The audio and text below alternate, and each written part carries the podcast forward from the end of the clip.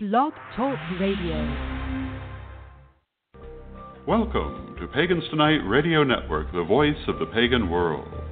Pagans Tonight is sponsored by WitchSchool.com, your anyone, anytime, anywhere magical education.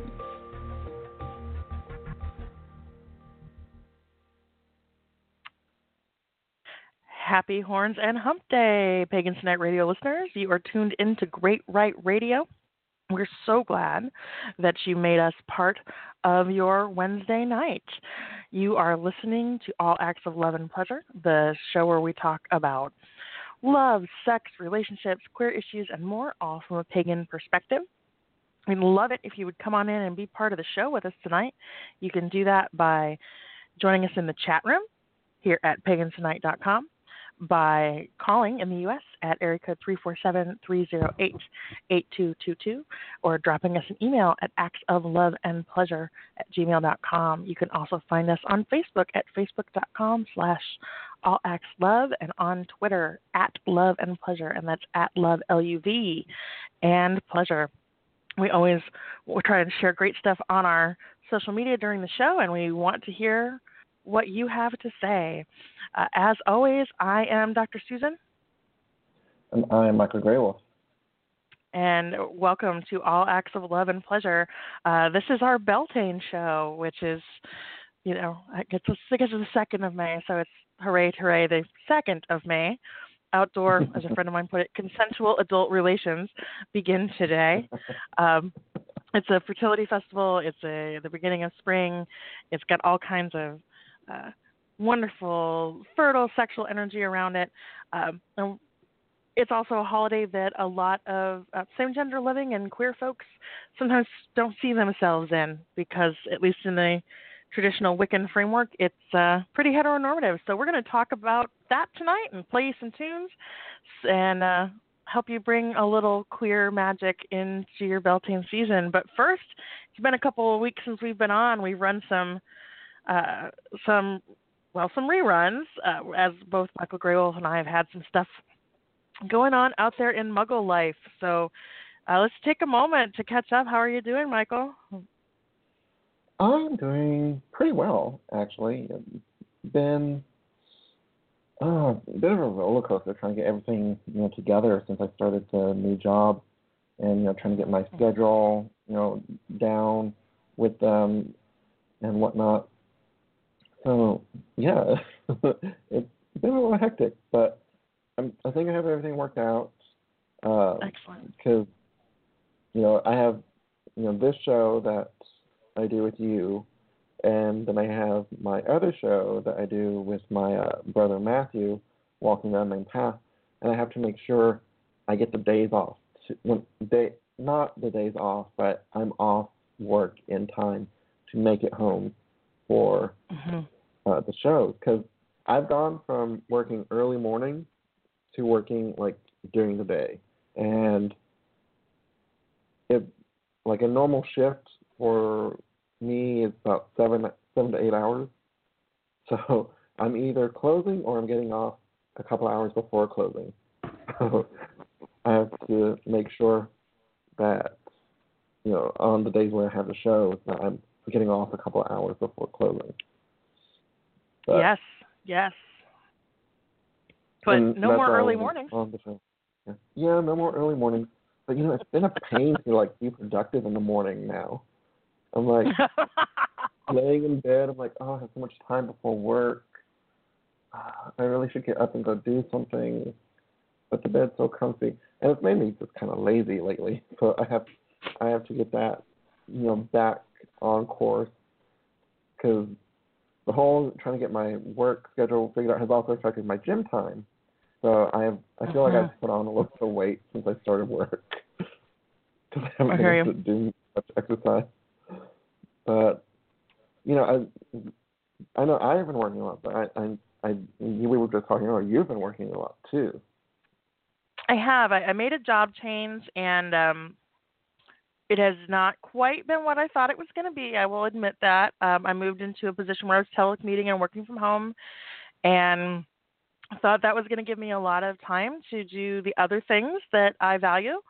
um, that has not been the case, and so I have some decisions to make because um, I like the actual work that I'm doing, but the kind of the environment and the expectations are not.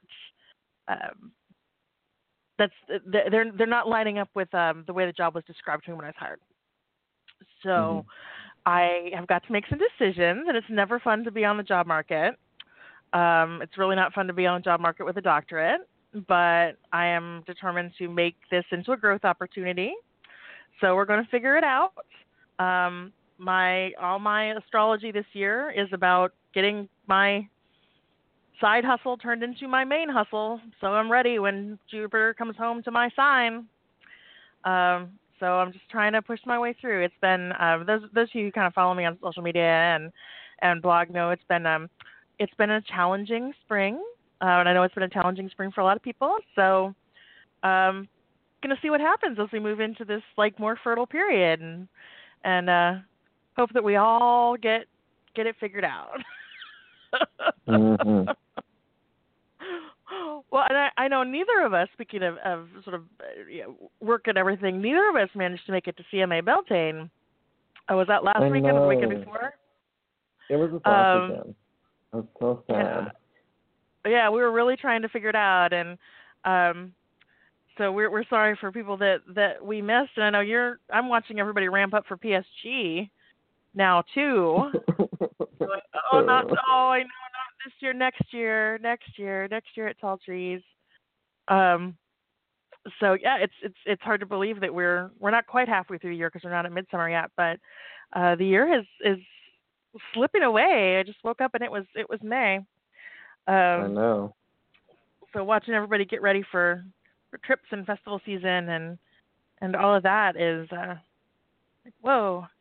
Um, and I guess, I guess depending on how this all shakes out, I could go to PSG, but uh, it's a lot of money and a lot of time to spend. So uh, mm-hmm. for next year, to, uh, but I know, and, and we're going to have the uh, Rainbow Camp coordinators on here in a couple weeks. Yeah. Yeah, I, I was actually just I was actually just pulling up the calendar, making sure I put all the, the confirmed gifts that I've recently gotten on. Um, yeah, on May 16th we'll be getting uh, just e- either both or one of them that Jesse and Sharif, who are the Rainbow Camp coordinators for uh, PSG, on um, yeah May 16th. I said that already. and then the following Excellent. the following show, May 30th, we're going to be having um, some of the guys from Green Fairy Grove on, who are the cord, which is the coordinating group for Between the Worlds, which is a spiritual gathering for men who love men that takes place in Ohio. Excellent. Excellent. I know I've got a bunch of people on our calendar. There's so much happening. I'm going to get some of the queer magic contributors, and, um, and people are kind of coming out of their their caves now with the spring. It's been a kind of a, a cool, wet spring here in Texas, and I feel like mm-hmm. now the last couple of days we're, we've gotten our like three days of spring, and now it'll be summer next week. But um, and you know, seeing people being a lot more forthcoming. Yeah, mm-hmm. and speaking of queer magic coordinators, if you're interested, Dr. Susan and I are both featured in a queer magic anthology that was put together by our dear friend uh, Lee Harrington and his uh, his uh, co uh, what's the word I'm looking for co co-editor uh, Tai Fenix. And if I if I saw some of the no- we get notifications because we're court, we were uh, contributors, but if I saw if I remember correctly, the first run of the book has already kind of sold out. It has. It has. It'll be coming out on. I, I think it's out on Kindle too. But the first, uh, the first run has run out, which is always nice for a small indie press. We like that. Um, mm-hmm. I am going to link the book through our our website for people who might want to order a copy. Uh, there has mm-hmm. been some discussion about getting it on to Audible. We haven't managed to work that out yet. Oh, that that would be interesting. Uh, I I love audiobooks. Oh, it, it's so much easier to listen to a book than to sit down and read because if I sit down, I'm going to fall asleep. Indeed, it's it, and I, I think it really does. You know, I mean, it's got the obvious accessibility um, for people mm-hmm. who are blind or have visual differences, um, and I, I really hope that we can work it out. Like we're, it's literally like it came up on one of my threads, and Lee was like, "Well, here's what would need to happen for that to happen." And we're like, "Okay, um, let's let's think about that." Um, Mhm. I may because um, as authors uh, in our particular contract, um, we kept first rights, so we are allowed to republish our piece pieces from the book anywhere we want. Um, and I may go ahead and read my essay and, and as a um, audio file and make it available on my website for people who want to who want or need to be able to listen to the text. Uh, so I have to figure out how to do that. I got a meeting tomorrow with my web mistress, but um, you know, Lee said that is a thing that that any of us can do. Um, Mhm. So that's that's pretty cool. It's it's a beautiful book. Um, it's called Queer Magic: Power Beyond Boundaries. It's I just haven't read all of it yet um, because it's just one of those things where you want to savor it. Um, but I I don't know about you, Michael, but I'm just sort of stunned that I get to be in the print company of the absolutely brilliant people who are in that book. Well, Susan, It- you've been published before. I I, I've I- never been published it- before, so I, I'm just kind of like, wait, this is real. I've actually been put Oh, in, it- in a book. and, and that never gets old. That never gets old. Well, I just looked at proofs for a book that I am going to uh, that I'm in that's coming out in October called Sex Ethnographic Encounters, and it was Mhm. just as like squee worthy as the, the the the very first time that I got published in something. And actually, that um that chapter is about paganism and uh, what studying sex can tell us about paganism. So I will boost that book through through the show and the and the page when it comes out. I think I'm I'm very proud of it, but Mhm. It, is it's kind of an intense feeling to see your name in a book, isn't it? I, uh, I, it, it's really weird for me because, you know, when I look at the other people who are in the book, I'm like, okay, these are people who have been published for their authors, their doc, doctorates, and all this. I'm like, I am none of that. Why am I in the book? Because you had something to say. You had something yeah. to say. It's kind of funny. No, it is. I have some, I have some friends who, uh, well, some of the guys from uh, Between the Worlds who are like, so you're going to autograph this for me when you come for BTW, right? I'm like, sure.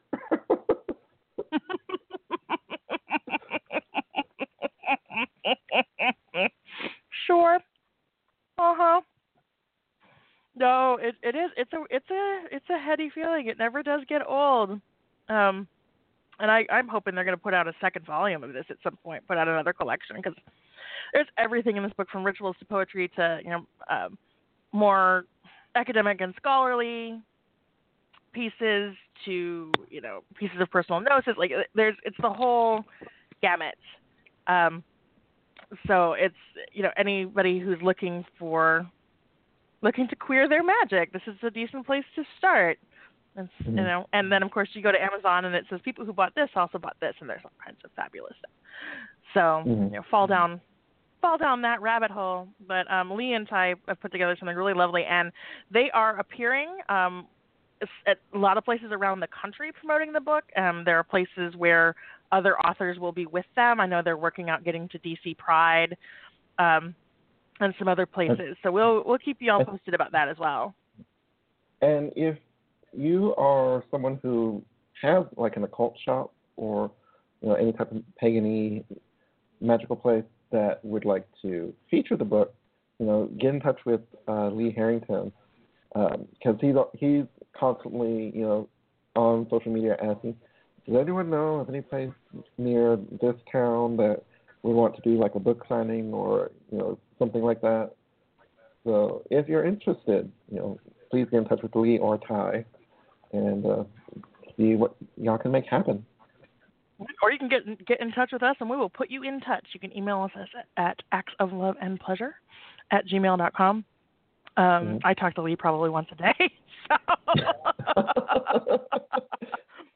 um, yeah, I'm working out um, bringing on, either bringing on some of the uh, our our co-contributors on individually, or, or uh, bringing some people on as a panel. Um, there's, I mean, there's so much we could probably do, you know, four or five episodes out of that book. So we're yeah.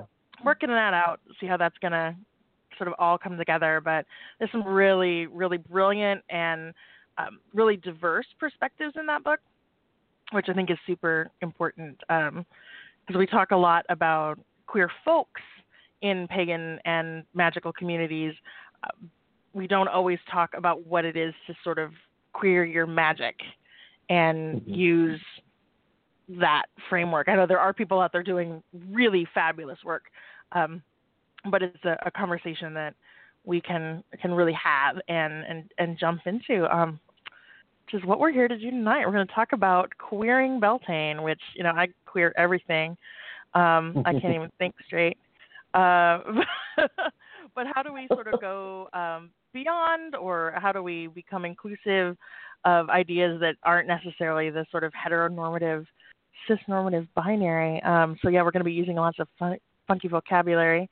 Um, and how do we sort of bring in that lovely queer energy into a, into this Sabbath if it's if it's Sabbath you celebrate, and you know how do you start thinking about how to kind of queer up the wheel of the year?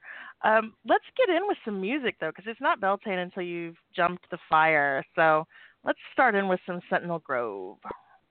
Roar, roar, roar, roar, roar,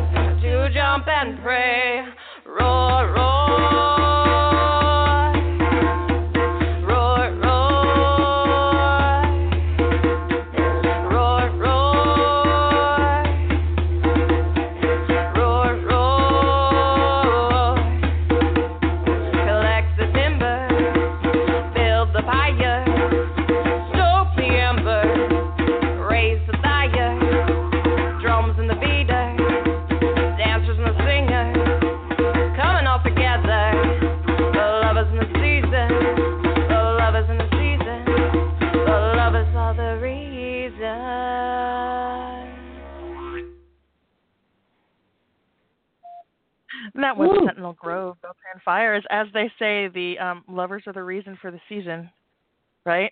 uh, yes. So oh, I, in, I, love that grove. I love that song. I I love that. I I am the first to say that I am skeptical of a lot of what is marketed as pagan music, um, but Sentinel Grove is definitely uh, uh, amazing. Um, mm-hmm.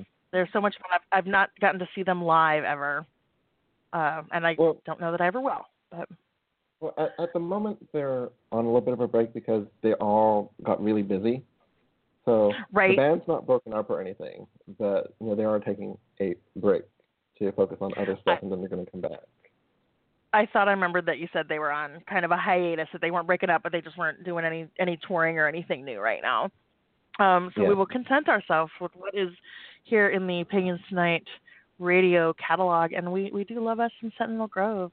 Um, I didn't actually build myself a little Beltane fire last night. I'm gonna have to wait till this weekend, but I am uh, looking forward to to lighten up my little cauldron, and it's not quite the same as being around a 40 foot tall bonfire in the woods, but Yeah.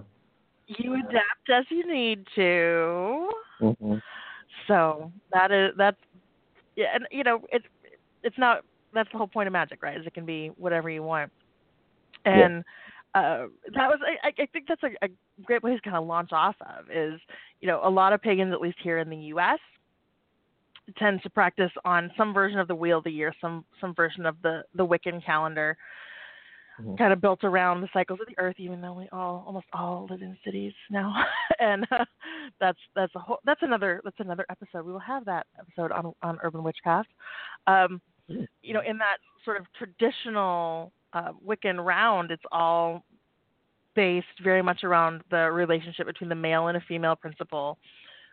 I like the terms active and magnetic, but it's talked about in very gendered terms, um, very much centered around those principles as embodied in a male god and a male goddess, and as in male humans and female humans as sort of a reflection of those. And it's all very binary and and all very heteronormative, which is not to say that it's not also beautiful, but that is. I, I think Beltane is the the holiday that it's sometimes the hardest to see an alternate um, kind of interpretation because it is. It's all. I mean, it's all. It's all. It's all about the sex in the woods, right? Um, it's all about fertility and, and springtime, and definitely a. Um, it's a very joyful holiday. It's a holiday where a lot of people uh, engage in kind of their more hedonistic sides.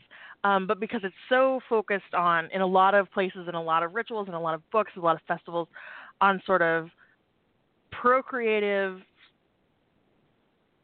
sex between cisgender men and cisgender women, um, to find other interpretations for the holiday is some sometimes challenging. Um, Mhm. So I thought we might talk a little bit about that. I know, you know, I work in a tradition that doesn't have a male godhead, so there's the whole way I think about Beltane. Um, and I know that your tradition, the unnamed path, doesn't really follow the wheel of the year, but as a sort of explicitly queer tradition, I wonder if there's things that folks who want to queer up their Beltane um, can learn from, you know, from your tradition, the stuff that you can talk about in public. Um, Mhm. and just also the you know I know that there are times where you do sort of engage with the, the with the Wiccan holidays and how um, maybe how you approach Beltane as a queer man practicing in a queer tradition. Mhm. Well, you know, when we were deciding on the topic for today, I was thinking about it myself. I was like, how do I queer Beltane? And you know, I had to stop. and I was like, do I really celebrate Beltane anymore? I did when I was, you know, a baby witch, and you know, finding my way in our community. Uh-huh. and then you know finding the unnamed path you know we don't again like you said we don't follow the wheel of the year we have our own Right. holidays which think about it is like that is that's got to be a topic on walking the unnamed path i get a chance on holidays but um i i was thinking i was like it made me think back to some of my lessons in the unnamed path where you know, we talked about, you know, the the hol- the Sabbaths and whatnot, you know, the wheel of the year versus ours, and you know, for for me, for some of my brothers, some uh, few of my brothers do celebrate Beltane. Uh, we'd have asked them how they do that specifically, but Of course. We talked we talked i remember my teacher was telling me you know one way to inc- if you wanted to incorporate the sabbath was when the, you're thinking about the fertility the growth that you're wanting to ignite to manifest on the sabbath. You know it you know we don't gay men cannot procreate unless you happen to be a gay trans man and a cisgender man and even then it's kind of complicated um, Yes. but um, my train of thought went a little sideways right there. Uh, yeah. mhm. but we we we can Beltane's in the air. we can we can put our energy, our our what we're wanting to manifest towards other stuff. Uh, like we're we wanting to be uh, uh, if we're wanting to put that energy like towards uh, growing our career or growing our practice or you know growing whatever we need to grow you know to make our life better or to help advance who we are you know like if you're an artist you know, trying to channel that energy into your work uh-huh. Uh-huh. Uh-huh. or you yeah. know if you're, you're a gardener you know channeling channeling that energy into you know actually like you know putting it towards your herb, your crop, whatever.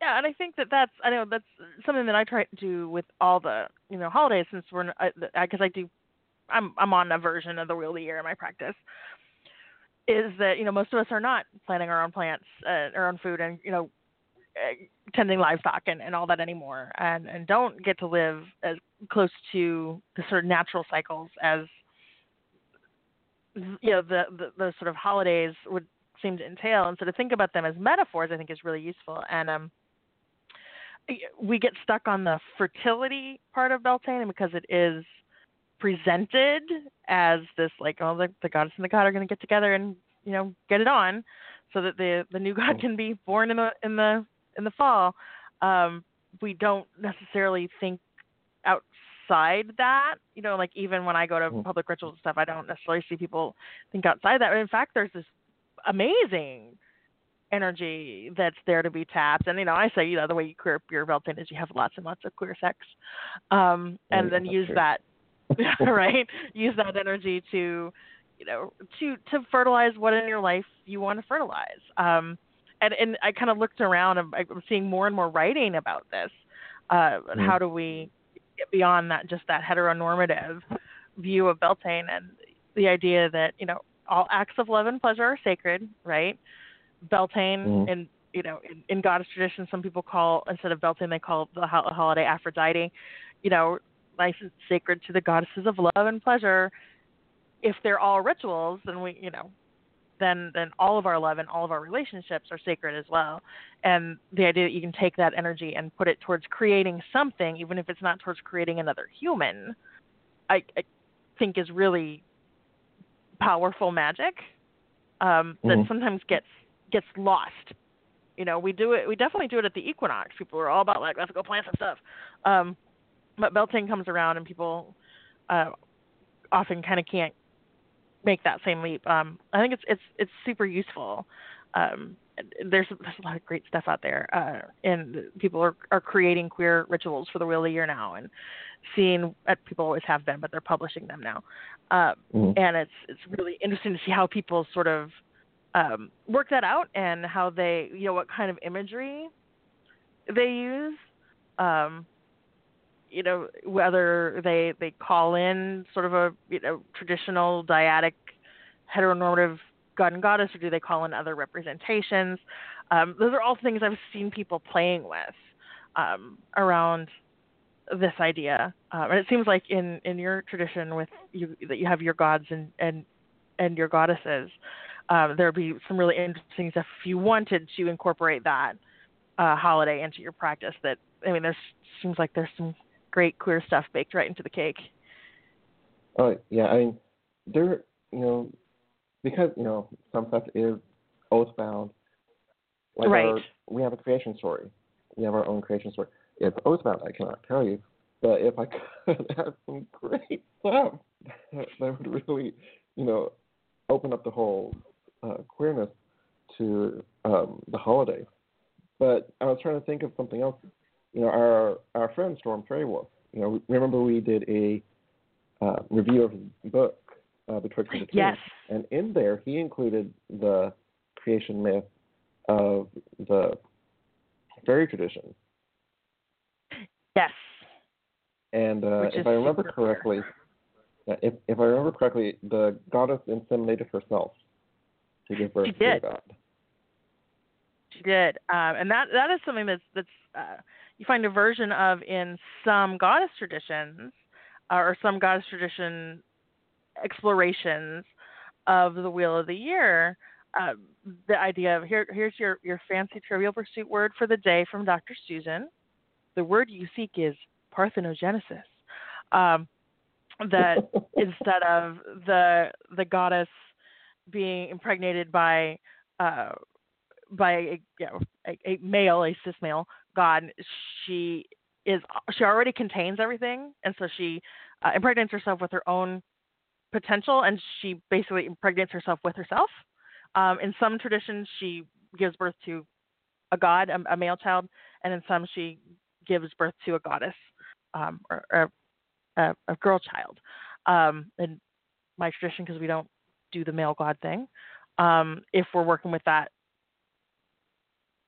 metaphor, the idea that the the goddess continuously gives birth to herself every year, um, and is able to do that without outside intervention. Um, although there are some lovely queer goddess theology stories about lesbian and bisexual goddesses um, getting together for for for that portion of the magic, which is also lovely. Um, I'm linking Storm's book because that a it's a beautiful book and and that is a really beautiful creation story and a way of looking at sort of the idea of the goddess as fertile um, mm-hmm. in a in a different way.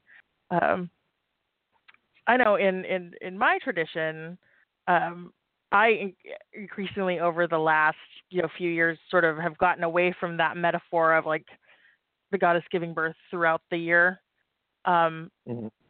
You know, and and to more sort of working with underworld imagery uh, and all that, and so so Beltane for for me is about sort of you know because spring equinox is when you come up out of the underworld, and then you you need like a month to stop shaking um, and get your feet back underneath you, and so Beltane's like the the celebration of like you finally are are out of the underworld and you've taken you, you've taken stock of everything that you left there and everything that you brought back and everything you learned and now it's time to sort of go from the more internal work to the more external work and and Beltane is a very um, ecstatic holiday for me in that way. It's it's very much focused on taking all that energy in and taking that I, that I've got inside and moving it out into the world in some way, usually embodied. Um, and sex is a great way to do that, either with a partner or partners or with oneself.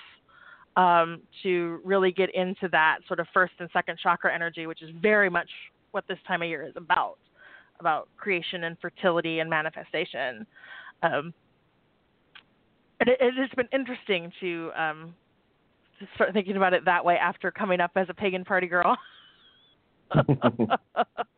where you know there were uh, more than one Beltane festival I was at where yeah there was a conversation in the tent next door that says was that an orgy? I don't know. How many of us are there? I don't know. Roll call.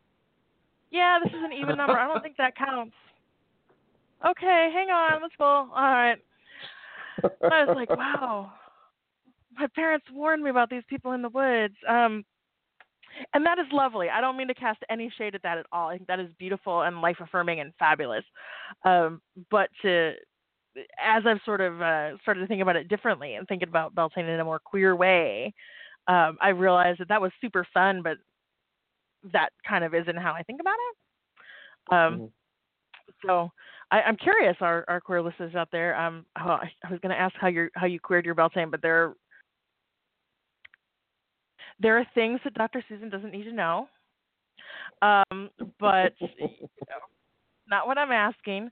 Uh, but if you have queer traditions that you use at Beltane or, or really at any of the of the the points on the wheel of the year or, at points on you know another um, sacred pagan calendar we'd love to hear about that how people are are creating tradition that uh, is kind of growing and and reflecting all kinds of love um, i've pulled up a couple of different sort of queer versions of the wheel of the year um, and we'll definitely sort of talk about that um, and uh, the the ways in which um, queer love, and of course we there's a whole discussion about who gets to be queer and who doesn't. There's a hot one going on in my community right now um, about who gets to be queer and who doesn't, and um, but I you know that's no discussion.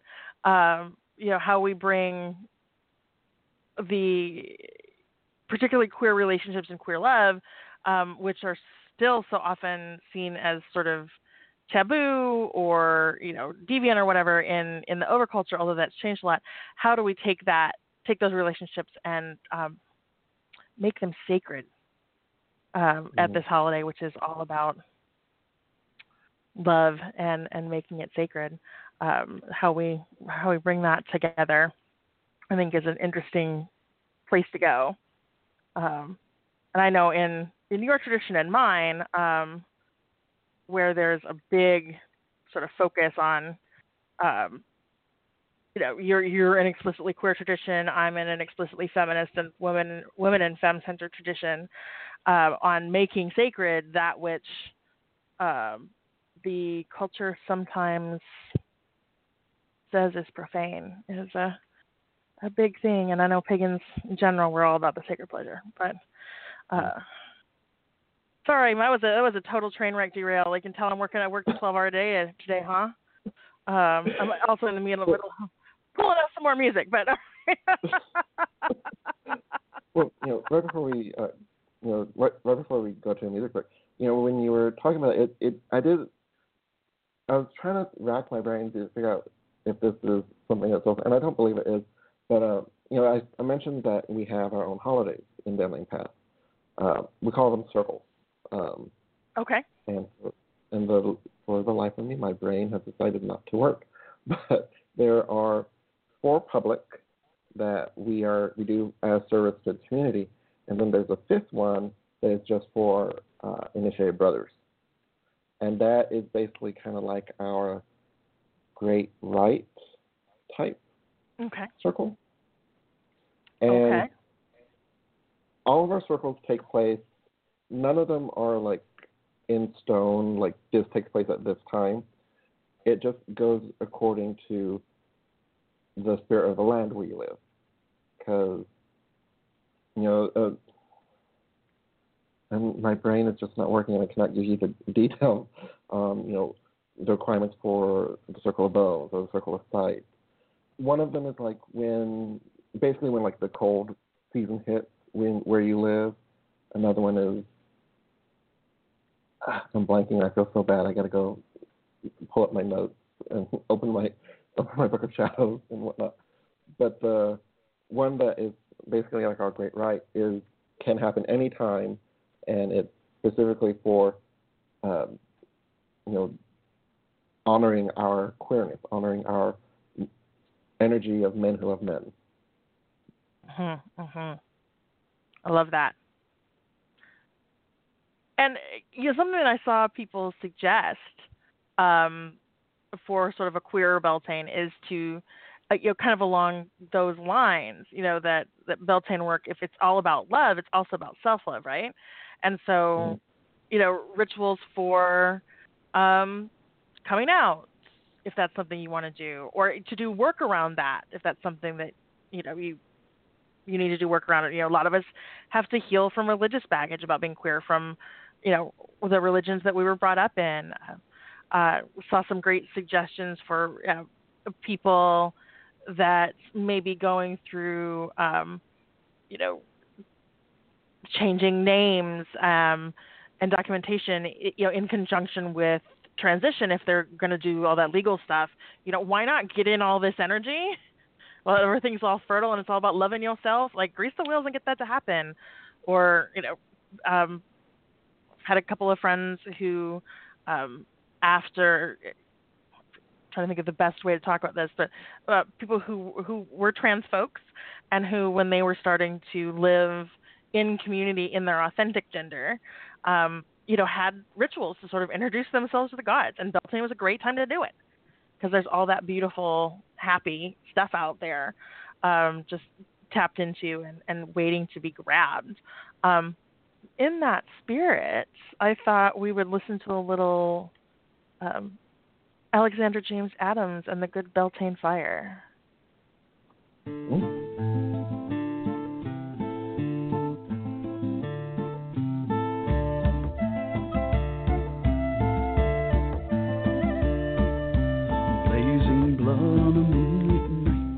Firelight glinting, burning bright, we dance and chant and scream delight. Sylphs and gnomes just out of sight of flames, flames reaching ever higher, roaring, panting, hissing fire flames, flames that the light inspire. Nothing tames a good Beltane fire.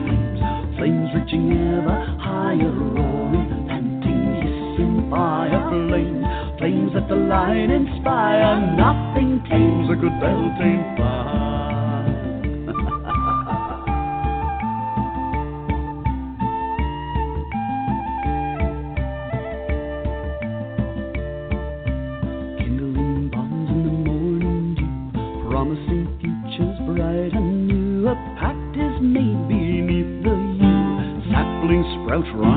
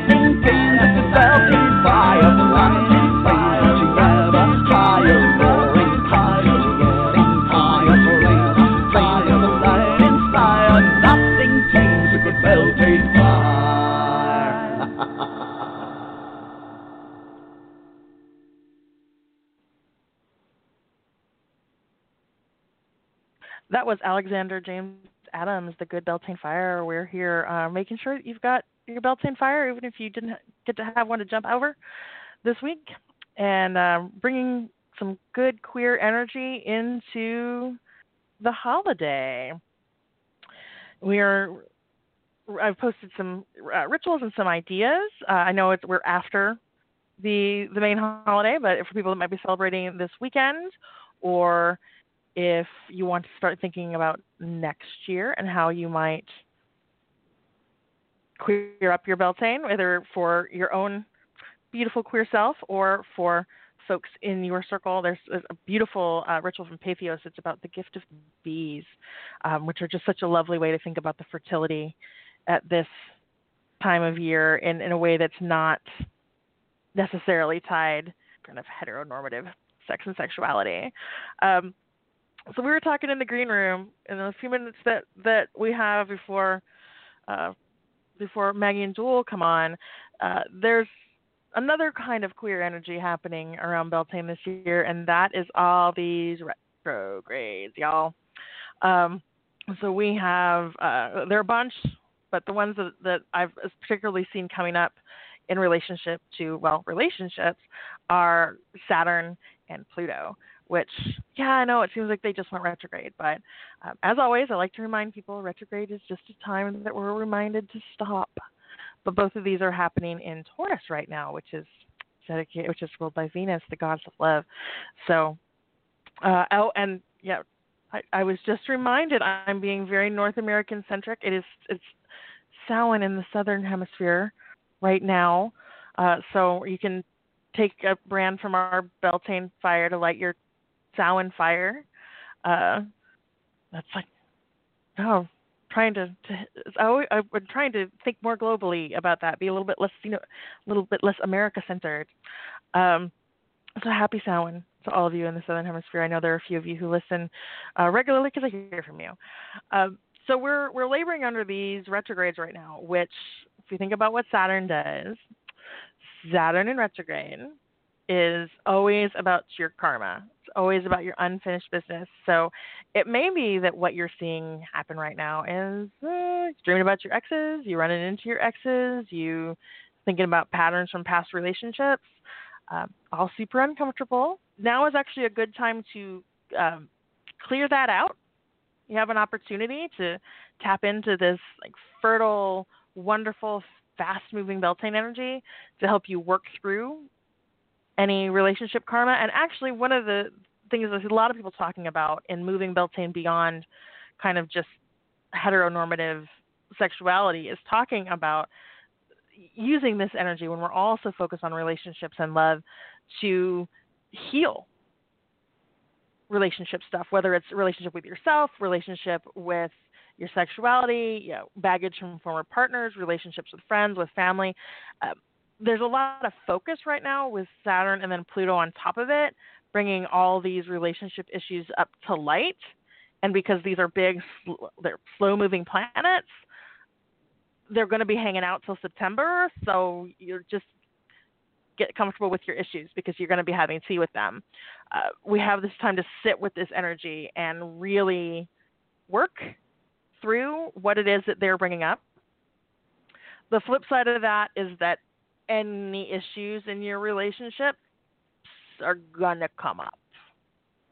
I don't know about y'all, um, but it has been a heck of a ride since these retrogrades started. I have have um, had uh, both like issues and conflicts in relationships that I never have conflict in. Uh, I have also had relationships that came through for me in ways that I was really surprised about. So it is um, a heavy, weird time. And definitely anything that you are working out from past relationships, from your family baggage, uh, quite honestly, from past lives, all that's going to be right up in your face right now, um, which sounds like about as much fun as a root canal.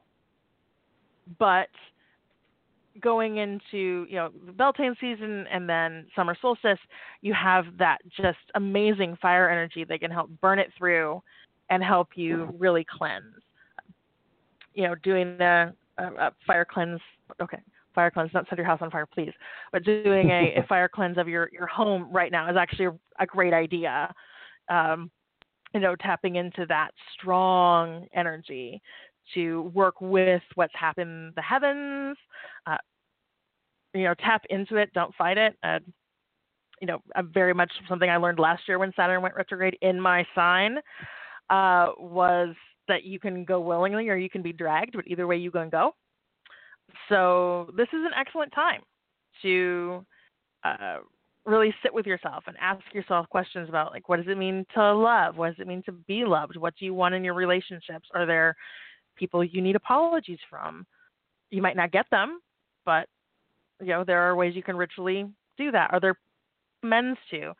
Uh, and that's you're all being you're, we're all being really supported in working through our relationship karma right now, um, even though it probably doesn't feel like it to a lot of people. I know it doesn't feel like it to me most of the time, but it is it is a chance. Um, and with Pluto on top of that, Pluto retrograde gives you a chance to look at like your big patterns and how you are out in the world.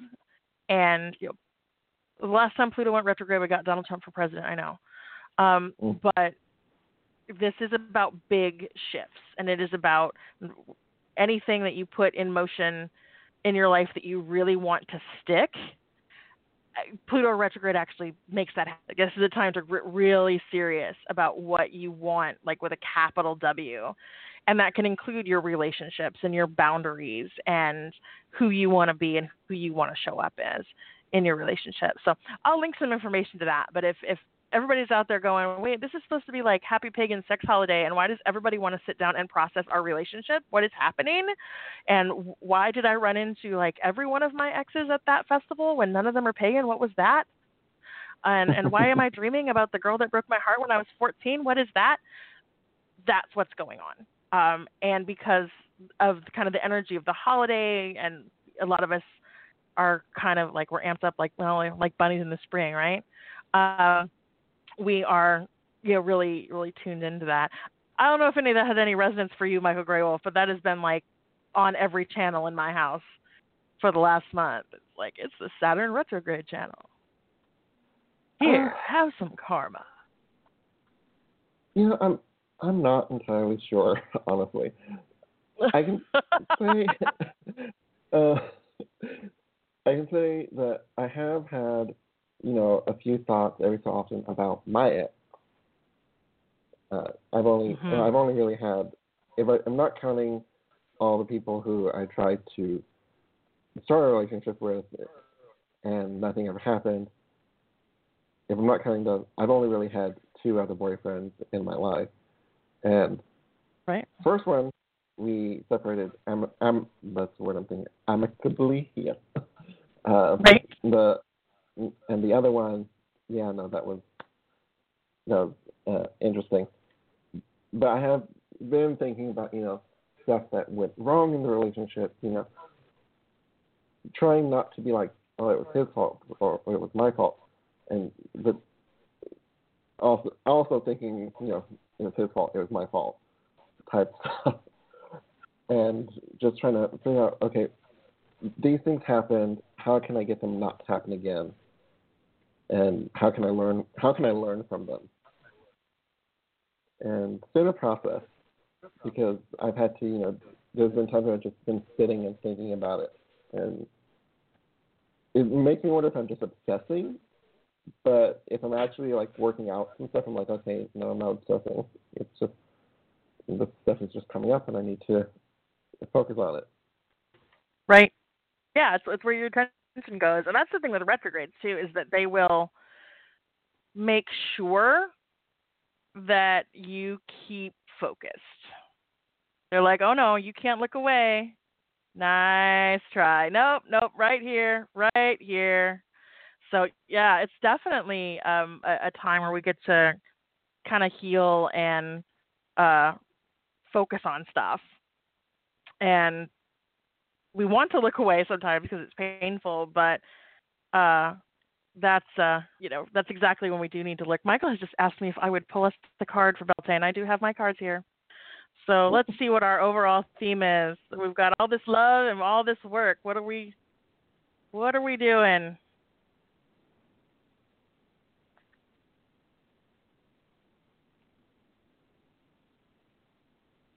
I can't do it. I can't do it justice. All right. we have. I'm, I'm I'm pulling out of the wild unknown tonight. Uh, so we have the Mother of Wands, which is a beautiful snake wrapped around three eggs, holding a wand. Uh, she, she basically equates to the Queen of Wands in traditional tarot, and this is just such a Beltane image because right? I think about uh, this time of the year in Texas is uh, when the quite honestly when the snakes are really out um, and they're protective of, of their eggs. And I'm looking here at the mother at the Mother of Wands, and how she embodies this pure, fiery, creative potential, and she is wrapped around these eggs, these things that she is creating, and she is protecting them, um, and she's ready to to strike out at anybody who tries to harm them. I think that's a great energy for Beltane to decide what it is that we want to hatch, what it is that we want to birth, what it is that we want to create. And and protect it. I also like the snake imagery because I, I, work with snake imagery a lot these days. In that, um, you know, the idea of snake shedding skin, like that's that's a cliche in paganism, but there's a priestess in my circle who actually keeps snakes, and so I've been learning about them from her.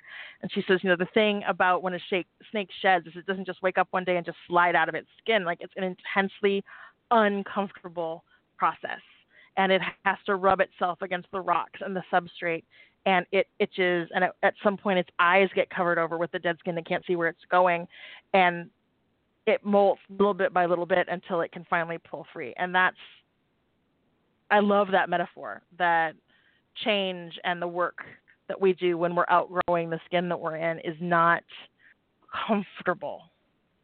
Um, and we have to understand that discomfort is part of the process. Discomfort is part of the process of birthing something literally, of creating and sitting with things. And so I think what, what she's asking us is to decide what it is that we want to create and what it is that we want to transform into, and be willing to um, protect those things with everything that we have and be willing to transform.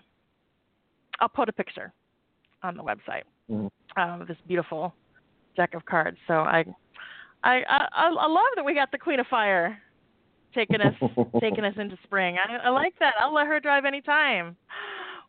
We've got coming up next. We have the fabulous Maggie the Green, uh, who will be talking um, about Balance Black, bringing it all together on the next episode of Petals and Potions. If you all haven't been listening to Maggie the Green and Jewel uh, on Petals and Potions, you are missing out. They look at the magical properties of herbs and plants, and they've been doing this great series of episodes on the colors. It's just amazing and fabulous.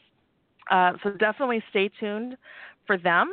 We'll be back in two weeks, and we will have the uh, Rainbow Camp coordinators from Mhm. PSG. Um, do you have anything else coming up? Uh, oh, what's Um, coming up on Walking the Un- Unknown Path? Well, uh, the last episode, well, technically the last episode we did was a rerun of the episode where we had you on, Dr. Susan, talking about pagan uh, pagan activism. But the the episode before that, we was our relationship episode. Uh, we did a panel with uh, a few of the brothers, and we were talking about um, the relationships in the queer pagan men community, and we had a very nice discussion, and it was a lot of fun. Um, and I'll post a link to, of that to the Fab. page. Uh, and right now, I'm, I'm working on getting our topic for next Saturday, not this coming Saturday, next Saturday, uh, ironed out. So I got that. Excellent. you? Well, I've got a few things coming up. Um, I have my Blessed Beltane class going on at um, Mystery School of the Goddess.net at the moment. I know we're a little past the holiday, but for those of you who want to extend that, you can take that class for $15. It's all online and self paced, and you get to keep all the materials. Um, I have my next uh, full moon ritual coming up on April, I'm sorry, May 20, end of the month. Is it 28th, 29th? Um, I have to, oh my gosh, y'all, y'all, y'all. This is what happens when you get like a job that wants you to work 60 hours a week. It's May 26th at Horizon Universalist, uh, Unitarian Universalist Church. I know I, I, I'm to go ahead and bring this up because I occasionally get a comment on the All Acts of Love and Pleasure Facebook page about like, oh, women's full moon ritual, that's not very inclusive. What? Go in and look at the inclusion statement. No, no cisgender men at at these rituals. Um, there are such rituals. There are mixed gender rituals and men's rituals out there. They're just not the ones I do. Um, but my rituals are inclusive of all women, um, cis, trans, or otherwise, um, all femmes, and all non-binary folks who find their home in those kind of spaces. Um, my circle has gone round and round about whether or not to keep calling it a women's full moon ritual. Um, I was willing to uh, change that verbiage if people felt that it was exclusionary, and uh, by the request of my community, I have kept calling it that. Um, and then people that feel the need to comment on the Facebook page about it or who wonder about my rituals, um, they they are they're widely inclusive. Um, and I, I, will share the announcement for that. That'll be May 20, May 26th, which is a Saturday at 7:30 at Horizon Unitarian Universalist Church um, on Hebron Parkway in Carrollton, Texas. Um, you can keep up with what I'm doing either through the All X 11 Pleasure page, um, through my page, Dreaming Priestess, um, or through uh, I, I run a I facilitate a Facebook group called Women Circles with Dr. Susan. Uh, so you can keep up with what I'm doing there. I've got all kinds of stuff coming for the fall and the and the summer as well. It's super exciting. Uh, now we're going to hand off to the the lovely Maggie the Green and Jewel talking about balanced black bringing it all together. We will see you in two weeks. And until then, thank you for listening to All Acts of Love and Pleasure. I'm Dr. Susan. And I'm Michael Greywolf. And we are going to play out, play out, play in, play out with uh, Dob the Bard, the Bonnie Black Hair.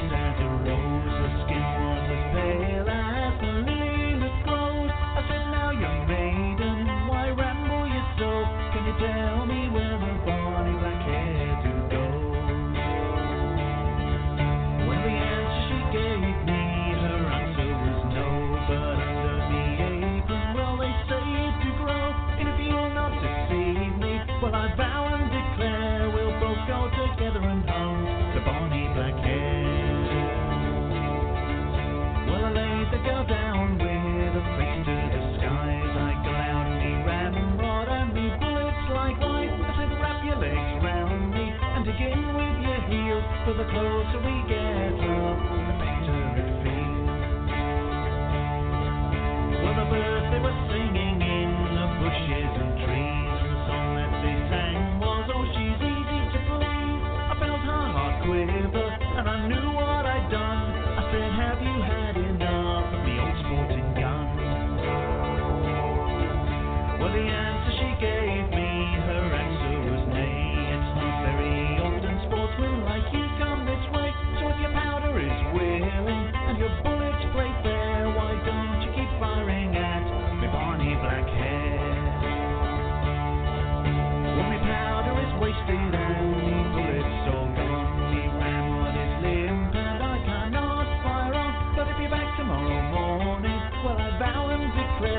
we'll both go again and hunt the bonny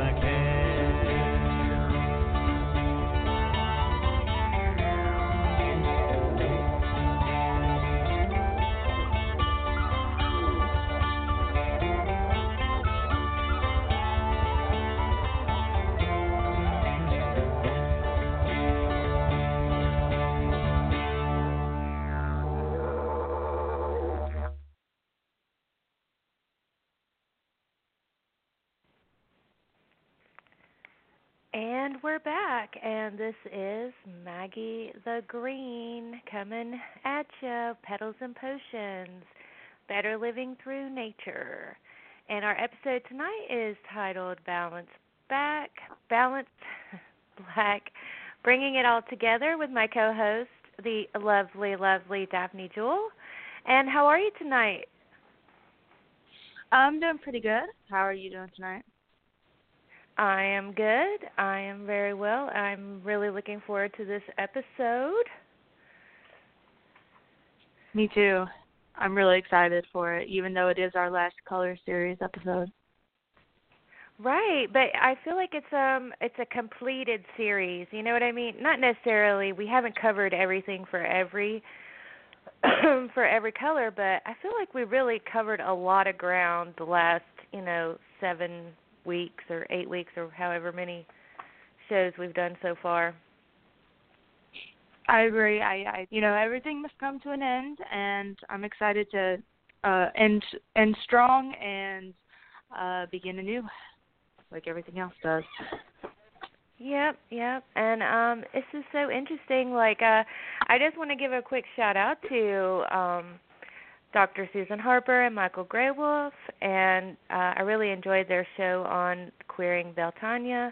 I thought that was really interesting and um that's one of the things that I really love about Pagans Tonight Radio Network is that it's um it shares so many uh varieties of paganism. You know what I mean? Like it really just covers a, a huge gamut of paganism and magic work and different paths. Like I really, really love that about this network. I do as well. I think that um I think that not enough paths are explored in in you know the public eye and i think that there tends to be a lot of uh misinformation or you know not even any knowledge of any other type of past other than your your basic you know abrahamic religions and such. Right and that's one of the things that i really love about this um you know this type of spirituality is it really allows people to explore their own spirituality and find those things that really um they connect with or things that resonate with them and and um you know we're kind of making new paths as well so like um you know Michael Greywolf he does the show um Walking the Unnamed Path, which which is 100% dedicated to the queer male. And um, I feel like that's something that's kind of been missing from our our um, circle for a while. Is you know we have a lot of female centered um paths and a lot of female centered rituals and you know finding a space for the queer male maybe sometimes can be a challenge so i really like how they're they're tackling that challenge Absolutely. I, I I really like that as well. You know, it's it's it's something that should be inclusive for everyone. You know, no matter what you look like, no matter the color of your skin, no matter your orientation, no matter anything, you know, it it should be something that everyone can find a safe place for, you know. Right. And that kind of reminds me of another show that is on um it's on uh Mondays, I think. It's called Lunatic Mondays. And um every other week, so one week they'll do it in English and the next week they'll do it in Spanish. And so they're trying to reach, you know, like the Hispanic community of pagans and like going out of their way to reach out. And um I've listened to a couple of episodes and that's a really great show as well. It's called uh Lunatic Mondays. Yeah. When when do they air? Um, they air on Mondays, and I'm. What time? to- I meant I what trying- Sorry.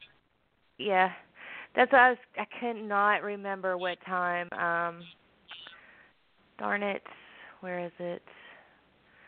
Uh, It's I'm not okay. sure. but it's with Laura Gonzalez, and she is. Yeah, Laura Gonzalez is really, really interesting. Like, I really like a lot of things that she has to say. Um, so, uh, if you get a chance on Mondays, check out Laura Gonzalez and the um, Lunatic Mondays, and uh, you know, check out the the Spanish.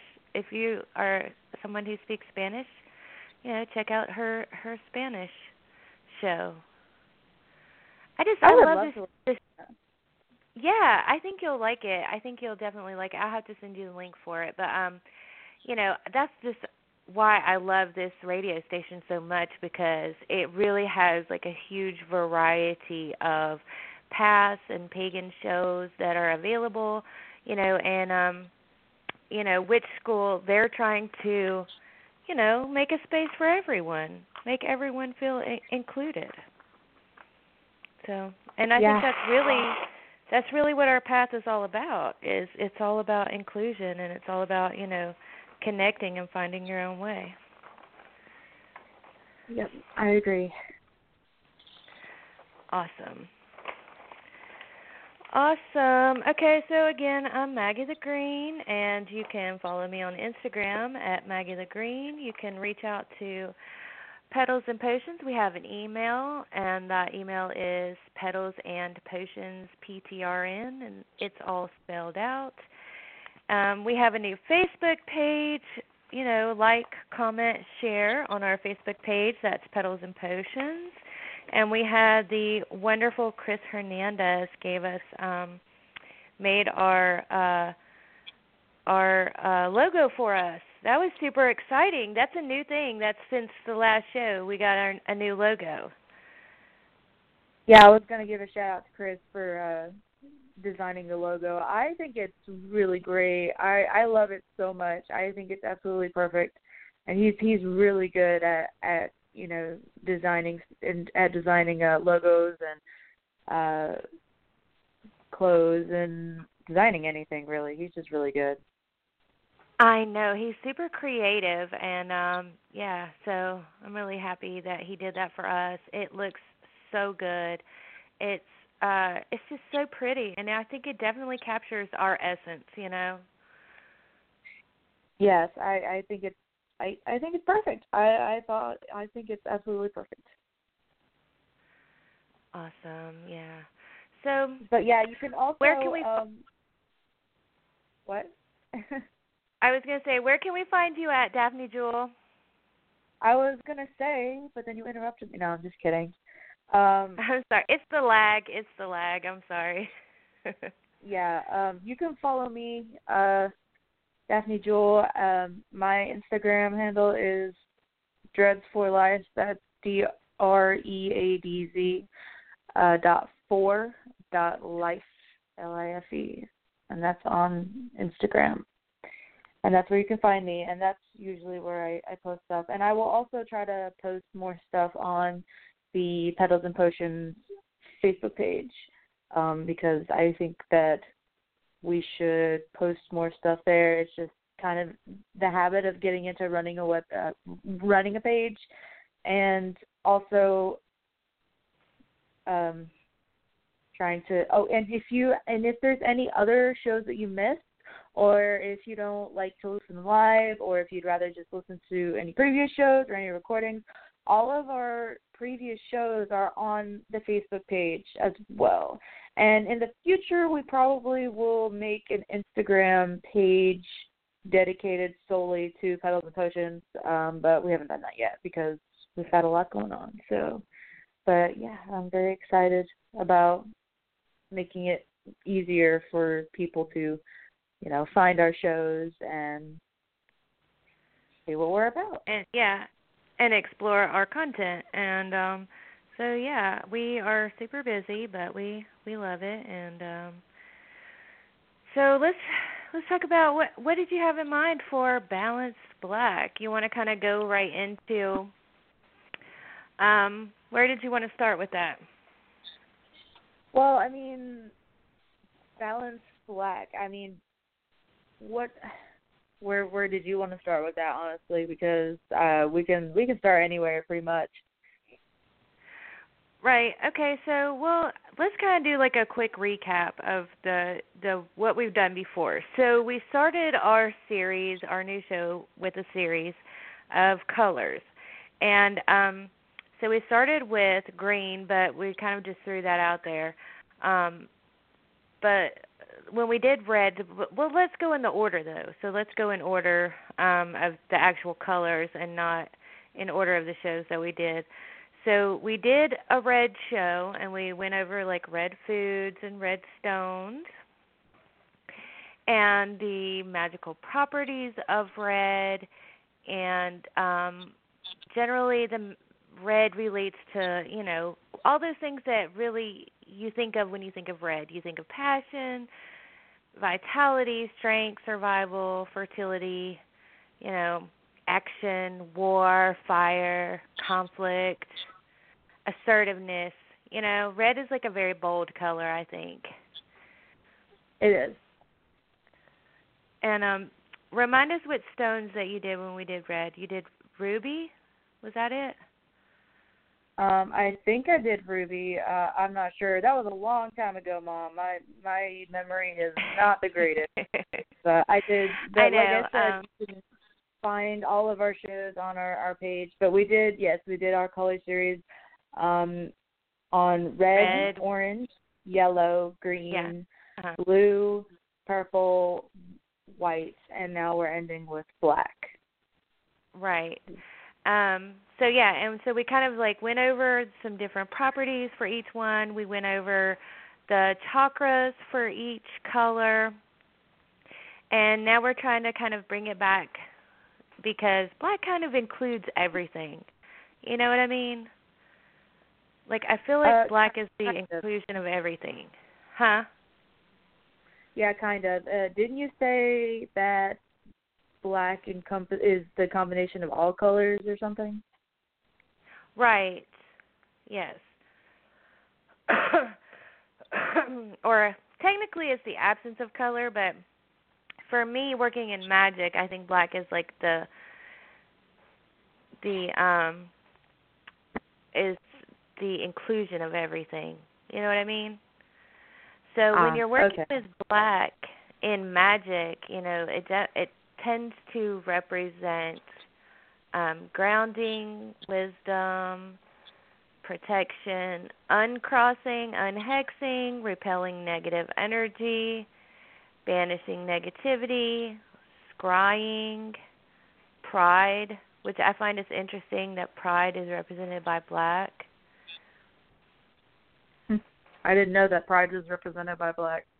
I think that's interesting. Like does it almost has like a negative connotation but not necessarily. I don't know. Whenever I think about pride, I think about the color yellow, like gold. I don't know. Yeah, I did too, but that's just um that's a, what it tends to be. Um so a lot so a lot of what we're going to talk about tonight is going to is going to be about divination. Uh, right, and uh, what what is the technical divination? What is the technical definition of divination? So the definition of divination is the practice of seeking knowledge of the future or the unknown by supernatural means. Okay, so seeking knowledge about the future or the unknown. Right. So, for example, like tarot cards would be considered divination. Yes, and scrying and um, reading tea leaves and pretty much anything that involves trying to see into the future or um, anything like that. You know, reading crystal crystal balls and right, like crystal that. balls, that's a good one. Um so one of the forms of divination that I'm really interested in that I like is um scrying. And when I was getting ready for the show, um I found something about a type of scrying that I had never heard of before. And that is Mhm. wax scrying. What exactly is scrying for those of us that don't know? I mean, I know, but those of people who don't know, Right, who may not know what scrying means. so scrying is um yeah, sorry, I was like have I just ate, so I'm like trying to, you know. Anyway, um so scrying is basically trying to foretell the future using a crystal ball or other reflective object or surface.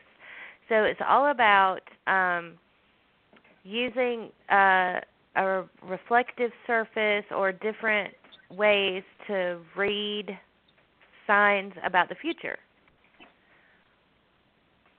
Okay, so it's all about using reflective surfaces to read signs about the future, like um like a crystal ball. Right, like a crystal ball. That's like the most common um that's like the most common thing that you see in like movies and stuff, you know, the the the witch always has like a crystal ball and she's like, "Let me gaze into your future," you know.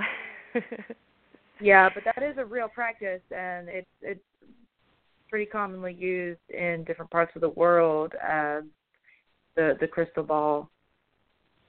Right, but that's not right. I yeah, it's totally um it's it's used all over the world and definitely like um I think a lot in European countries like uh for example for example um the gypsies so they they tend to use scrying through crystal balls in their um rituals and stuff like that.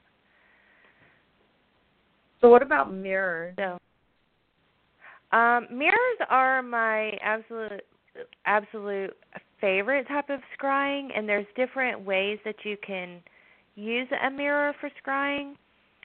So you can just look into a mirror, you can get a candle, you know, set your set your uh circle and light a candle and like gaze into your own eyes through a mirror to try to achieve that second sight or to induce visions.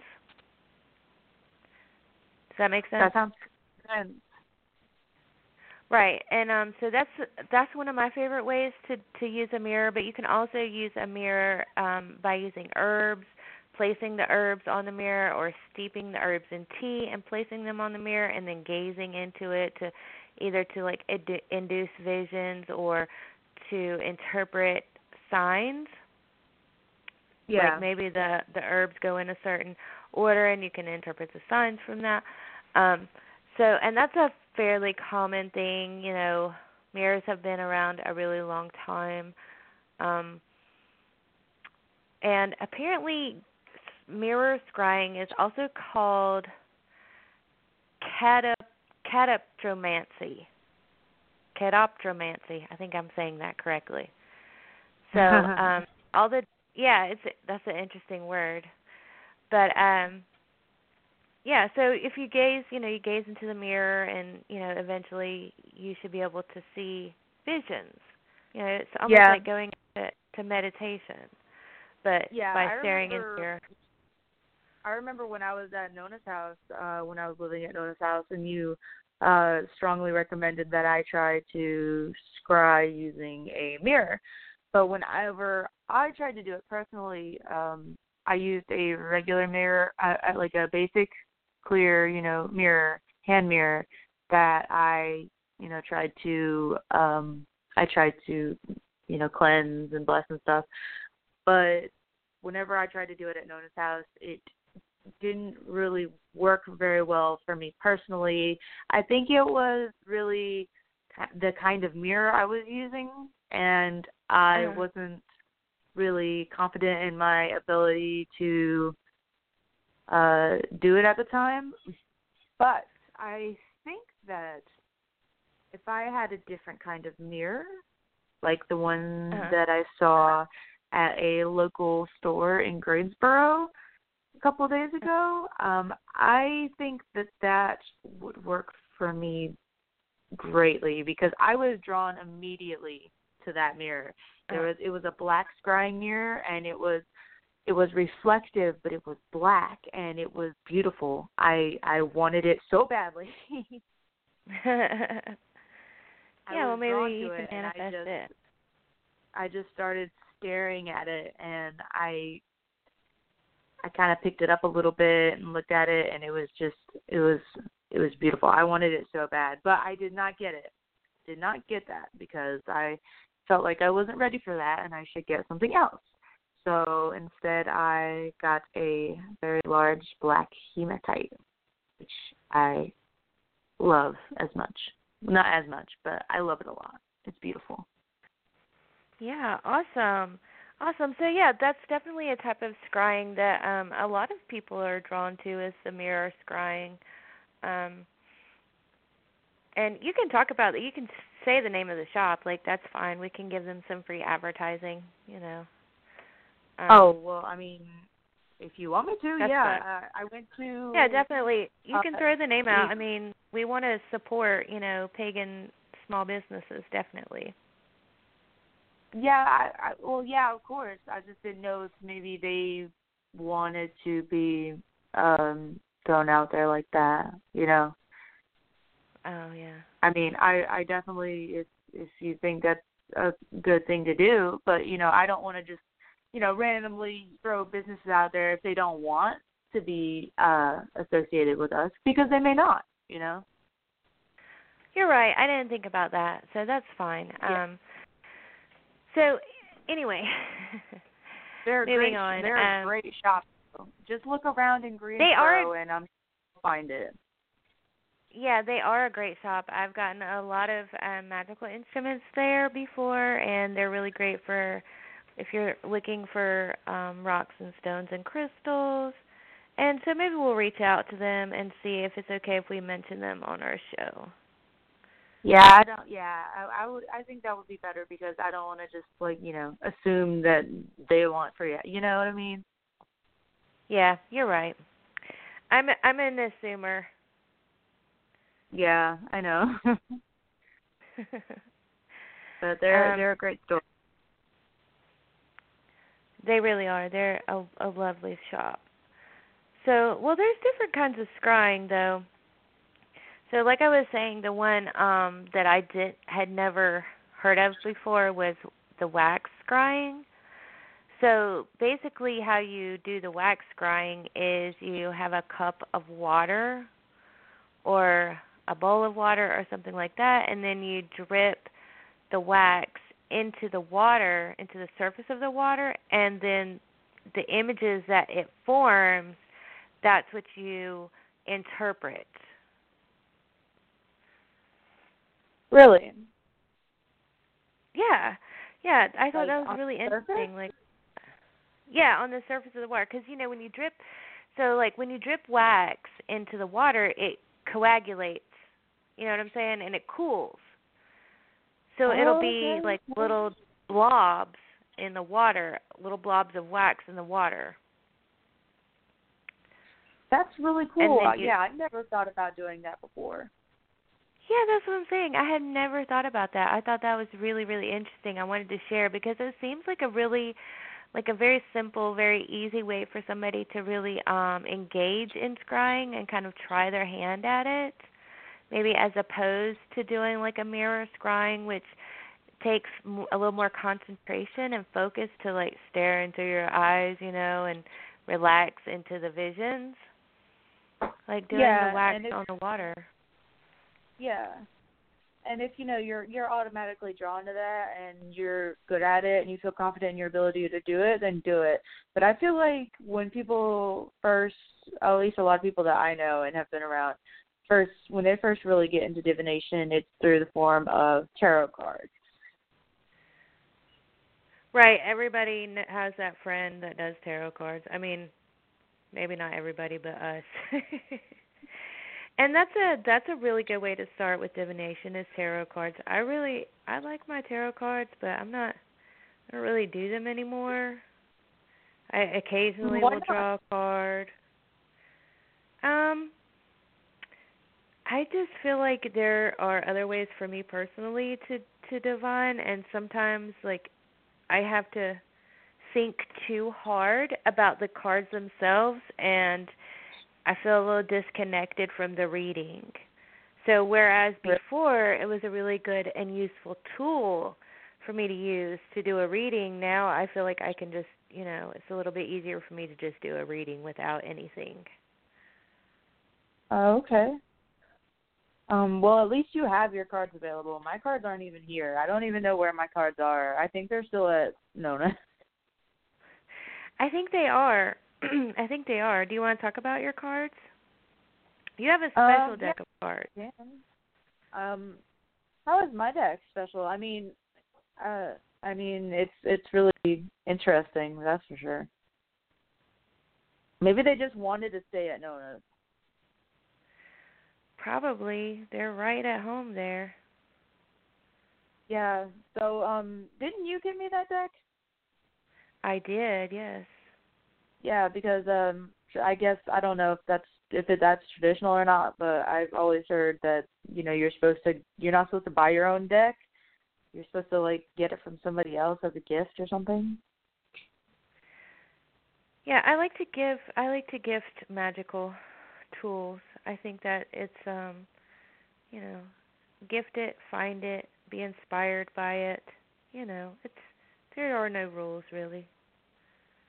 That's true. Um, but yeah, so you got me a deck, and I got um, it's it's a it's a spirit deck.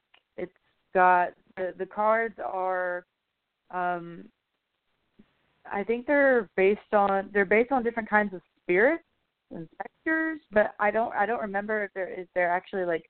I think they are. I think they're actual like true stories or true myths or something. But it's like a it's like a ghost deck. Right. Right. I really felt like it would be something that you would connect to with your affinity. Yeah, I got a lot of ghosts around me apparently. but there's also a lot of uh, Right. a lot of a lot of ghosts and Nona's, so they maybe they just wanted to stay there. Honestly. Well, well, yeah, but I also think that you have an affinity with spirit talking, so you definitely have. I do. for sure. Yeah. Yeah. I've really um I feel like I've really I, I don't want to say fine tuned, but I've really kind of adjusted my views on a lot of spirits and stuff like that. But I don't know. I don't know if I'm necessarily ready to talk about that yet. But I I, I want Yeah. to in the future though. Right, absolutely. It's a process, you know, and you're still really young, so you know. And we'll have plenty of time to talk about that. I just, you know, chatting. So, um, let's talk about some other forms of scrying real quick. Just because like I'm obsessed with scrying because I'm always looking for signs and I'm always looking for, you know, guidance and things like that. Um and I think a lot of people do. Huh? I said I, I said numbers. You always look for numbers. Yes, I'm a number I'm a number person. Numerology is is a fun way to to um identify signs and things like that from, you know, the divine. Uh also, so there was another one that I found that was cloud gazing on observing clouds Oh yeah. as a form of scrying. I thought As that a form was pretty. I mean, yeah, as a form of scrying, like looking at the formations of the clouds and interpreting those as signs. It's funny because that's usually seen as a very kind of traditional, innocent kind of thing. You know, you you you go out on a sunny day or a, a summer day, I guess, or a cloudy with the with the clouds and a blue sky, and you you point out, you know, little little shapes or you know animals in the in the clouds like that's just the traditional imagery that comes to my mind when i think about you know cloud gazing Right. Yeah, like it's almost like a like a leftover vestige of our past that we're just drawn to. You know, everyone wants to look up at the clouds and identify, you know, horses and dragons and you know, things like that. That's very interesting. Also, yeah, everyone likes to look up at the sky, or at least they used to. Uh, I still look at the sky all the time. Um, you know, the the stars and the sky and the clouds, and I just I find that really interesting that the cloud that the, the cloud gazing is something very kind of it, it's almost seemingly innocent. You know that anybody might do it. You know, Right. But it can be a form That's- of divination. Exactly. It can be a form of divination. And um so also you have like water scrying, which is basically just putting uh getting a bowl of water or something like that, some vessel of water and dropping pebbles into the water and then when the ripples are created you interpret the ripples. Oh yeah, uh, I saw that in Pocahontas. Yes. Right. Yes. That okay. Yeah, I'm glad you like identified that. yeah, that was the first thing that came to mind when you said that. You know, the ripples. You know, in Pocahontas. That's super cute. I didn't even think about that. But now that you know, say I that, just- I totally remember that scene. Yeah, I just I don't know. That's just the stuff that immediately comes to my mind whenever you say stuff like that. I just it's just so interesting, you know, the how it's portrayed and how different things are portrayed in the media and society and different stuff, you know, and and the connotation of different words and the association of different words, you know. You wouldn't uh, typically a, a, a typical person wouldn't think that cloud gazing is something evil, right? Right. But then Absolutely not.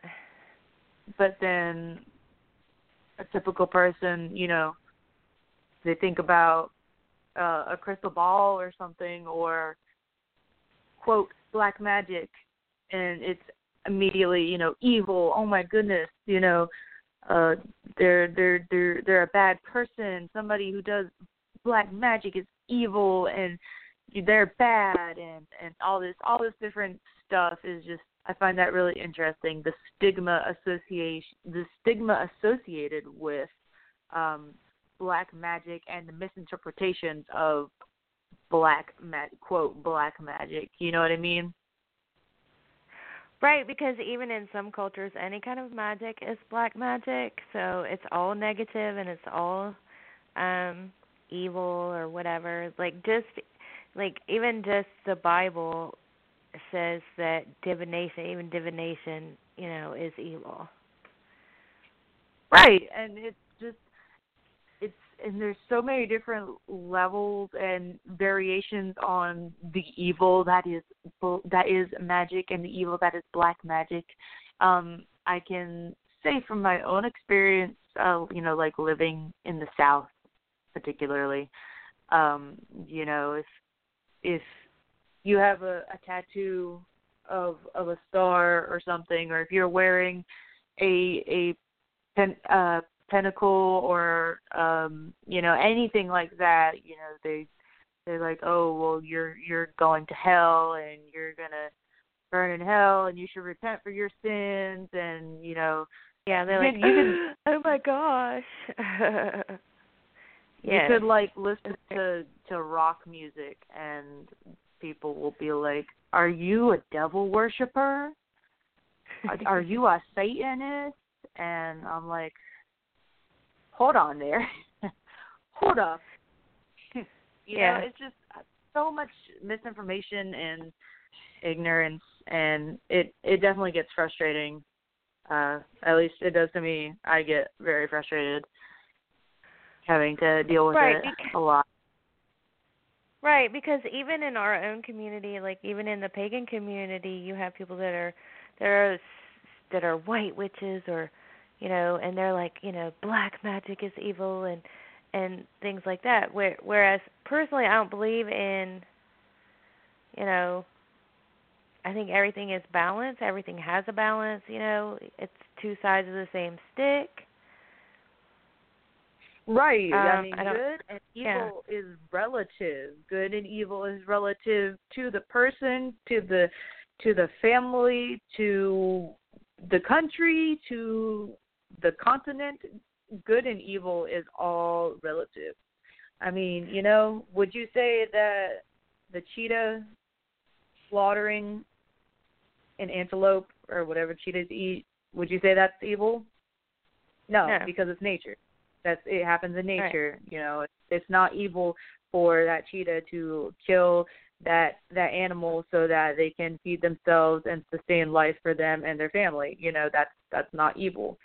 You know, it's just evil. Good and evil is all relative, and and I just the stigma of of black magic. You know, I find it really annoying. I'm just annoyed, Right. I guess, usually.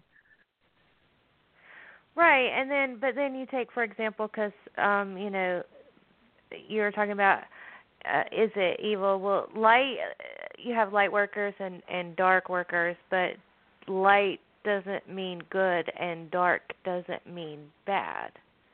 Exactly. Exactly. So Black I would I would I would Does not equal right, I would categorize um your gifts at your spiritual gifts and your gifts with mediumship. I would consider that um like dark magic, but only because it's related to the moon. I don't consider it negative. You know what I mean? Yeah, I mean, I, I I can I can see that. You know, I mean, how can you have? I, for me, I mean, it's like how can you have light without darkness, and how can you have darkness without light? You know, everything Right. is relative to me. It is. It, we're humans. We we screw up everything. So, you know, it it's really it really is relative individually. Yeah. But I just I don't know. I just I wanted I just wanted to, to to point out right there, you know, that black magic does not equal bad. Any magic does not automatically equal bad. You know what I mean? right. And and white magic doesn't necessarily mean good either. You know? Yep. Because I have you know contemplated things so people would think that that love spells are are light work or magic or light magic, whereas um I would not necessarily consider a love spell to be a good thing. You know what I mean? Yeah, I don't think love spells are good things at all. I mean, I mean that's I I mean I guess they they they can they can. It's really all about you know the the person and your intentions with it. You know, and and what exactly you're trying to do and stuff like that. It's all relative, you know. Right. Right. Very, I'm sorry. I could I could talk about this forever. Um No, you're fine. I I love it. I love this conversation. This is a really good one. Um because it is all relative and it does have a lot to do with, you know, where you are in your path and maybe at one point in your path you're in one place and then maybe later on you're in another place and that doesn't mean that the place that you were before was bad it you know what i mean so it's like it's very um evolving too as well um you mean like I've evolved? um just uh magic in general and and people's spiritual paths. Oh, oh yeah, yeah. There's definitely there's there's many there's many levels, there's many different paths and you know, none of them are correct and for me, I think that it's really hard for me to because I've I've been where other people have been before. You know, I've been on the same path, you know, I've been on the same mindset of certain things and for me because i i don't think like that anymore i i it's really hard for me to not you know get caught up in in an ego trap for me personally right i think it's hard for everyone yeah. to not get caught up in the ego trap well yeah that's true but you know it's it, it's, it's like, a it's, that's, it's that's a it's a tricky thing you know what I mean? It's a tricky thing because ego is what defines our humanity. You know what I mean?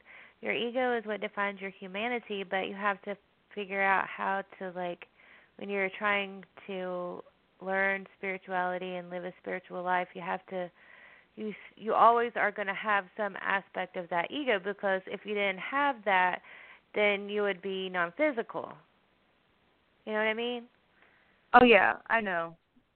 I, I yeah, yeah, I agree. It's yeah, it's just you know, it's just hard for me to not look down on others and to not because I try to not judge people, and I know that everyone uh, judges everyone, but I try to not judge people because you know in in I know in reality you know people are on their own path and people have their own journeys to experience. And just because they're experiencing something different or they're on a different path it doesn't make them any lesser or than me or above me. You know what i mean right we're all on an even playing ground called earth that's very true yeah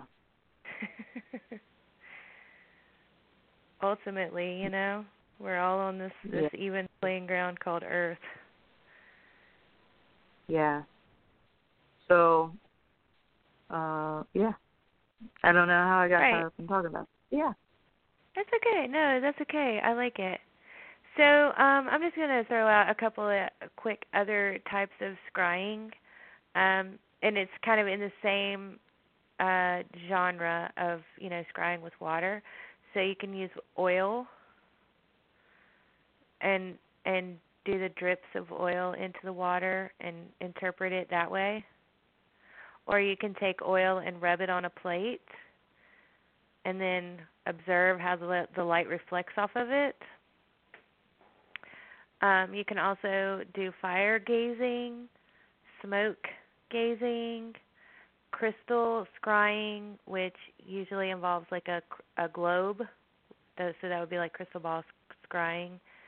Um, and then like you can do uh if you're doing like a reading for someone else and you're scrying for them you can do eye to eye scrying. So you can look into someone's eyes and interpret the reflections that you see there That's really cool. I didn't know there were so many different ways of uh scrying or divination. Right. There's so that you know, I think we all want to know those answers. You know what I mean? Human beings are very curious beings and they always want to know what they don't know. So they invent all these ways. We've invented over the years, we've invented all these ways to find those answers. You know, like you know, to find uh what the universe is going to present to us next. Yeah. E- even so much as um using law of attraction law of attraction to like manifest and predict what's going to come next, you know? Yeah. I don't yeah. Yeah. I mean there's always Yeah. there's definitely stuff that we want to happen. There's stuff I want to happen. Me too. I mean, of course, everyone has those um wants. You know. I think Um, for me it's been about, you know, healing and you know, he- healing and finding my own strengths and trusting my own intuition at you know through this healing process and trusting that I am going into the right path. You know what I mean? For me, at least. And then and then whenever I do that, and the the better I get at you know trusting myself, the better I do in life, I guess. Absolutely. I I agree 100%. I agree. I think that really is the nail on the head. So, what are some what are some herbs that can? Do you know of any herbs that can help with divination or, you know, trying to see into the future or anything like that? Um, yeah, actually.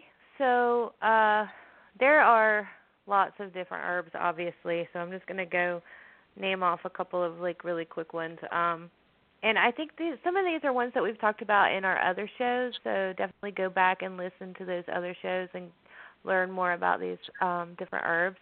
So we have lavender, sage, mugwort, anise, rose petals, yarrow, camphor, and mint. Mint. Mint, yes.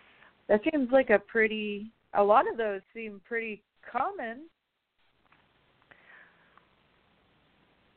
Oh yeah, absolutely. They are they are very common herbs.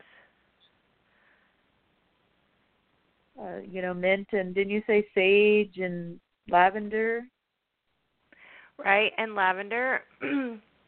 yeah, lavender, sage, mugwort, anise, um rose petals, yarrow, camphor, and mint.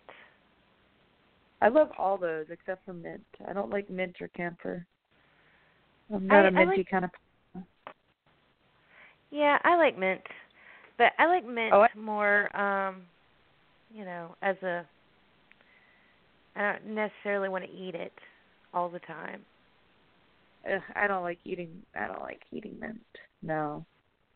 But I do like the smell of sage, and I use it a lot. And I do like the, cooking with sage, and I do like the smell of lavender. I didn't know. Did you say rose petals? I didn't even know that rose petals were a thing. Right. So, um rose petals are good for per- Yeah, oh, they're lovely.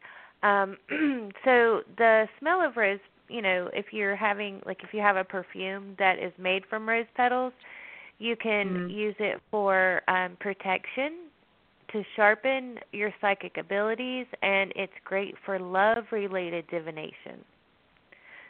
So if you're Okay, doing a divination related to love. Fine. A specific kind of divination. Mhm. Yep. Well, no wonder I'm so good at good in in love because I wore that uh rose um perfume for so long. It smells so good though. I love the smell of roses and rose water and just uh, I just love roses and lilac. Well, and it's good for your um psychic abilities. So the more you wear it, the sharper you get.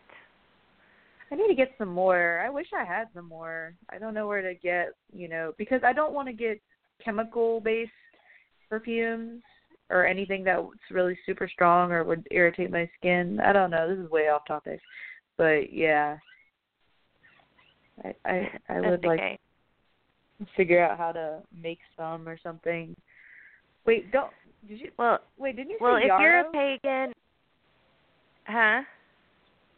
Uh Yes. what were you saying? Sorry. I was gonna say, well, if you're a pagan and you make rose water, um, send us some and we'll do a review. Oh. That would be super cool. I love rose water. Yeah, I do too. I could, It's really lovely. It's really one of my favorite um perfume scents.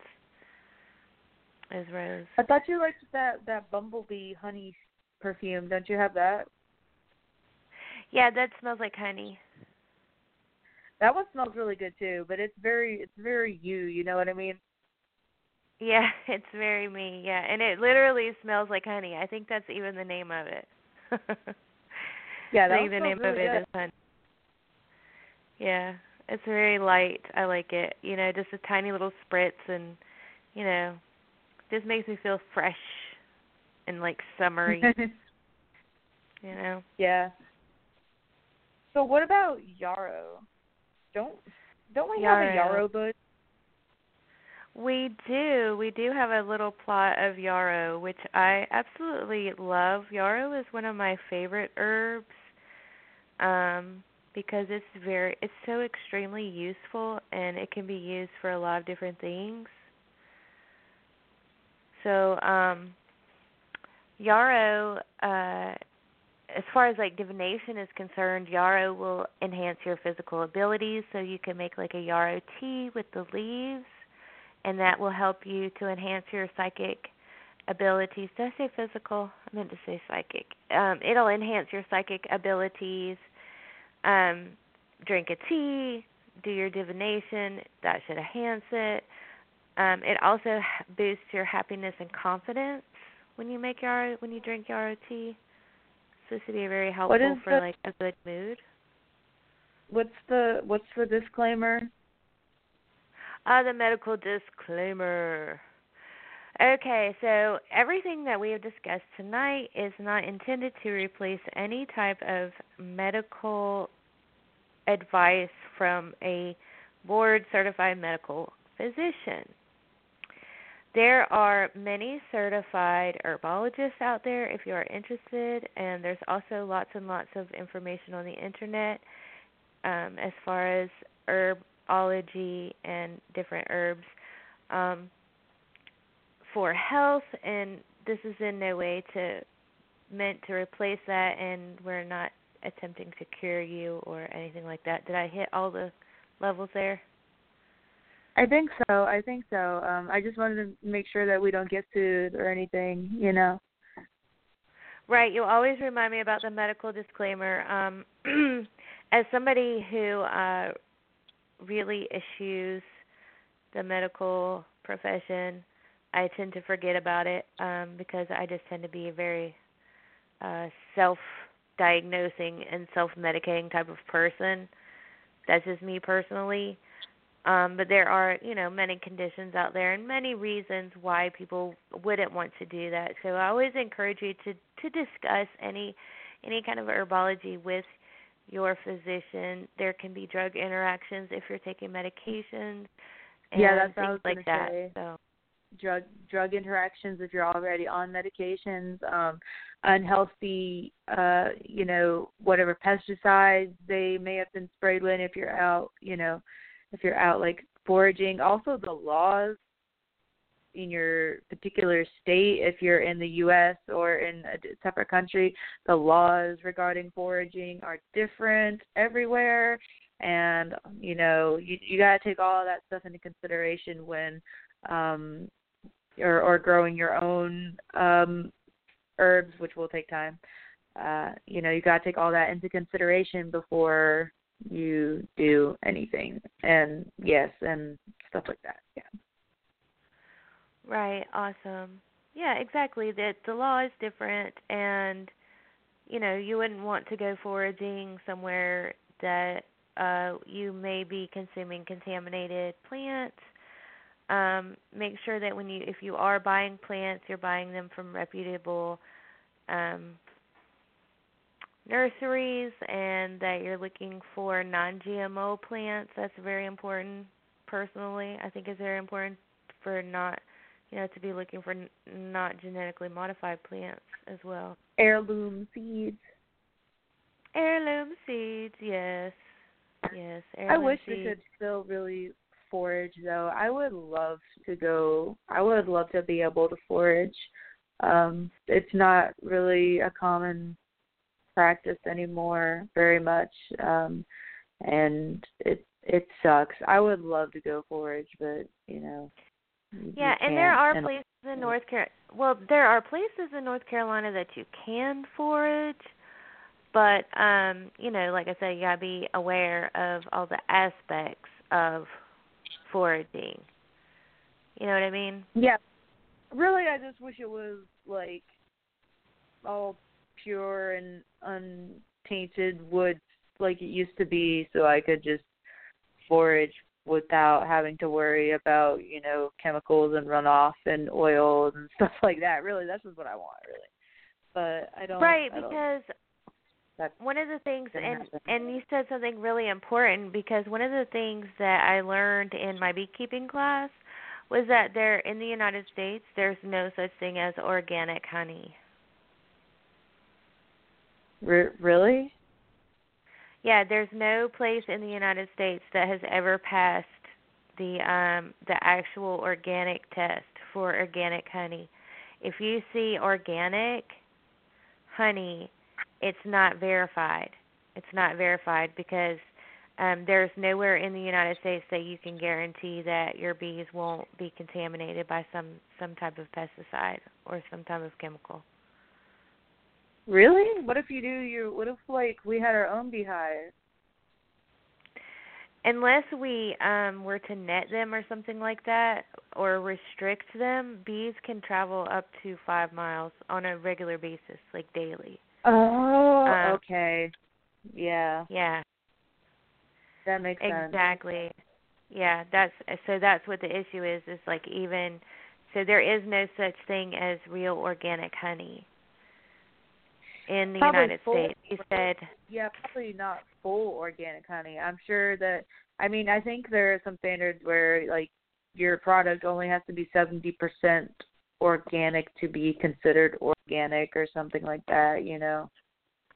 Right. I think the way that they um described it is that there are organic beekeeping practices that you can claim that it's um you you have organic beekeeping practices, but you cannot say that your your honey is um actually organic. Ah, There there's Okay. yeah, the USDA is not able to give you an official 100% organic thing for your honey. Hmm. Well, speaking of organic, did you know that there is actually um organic sto- stones made out of uh wood? Really? Yes. I did actually not know that. I have never heard that.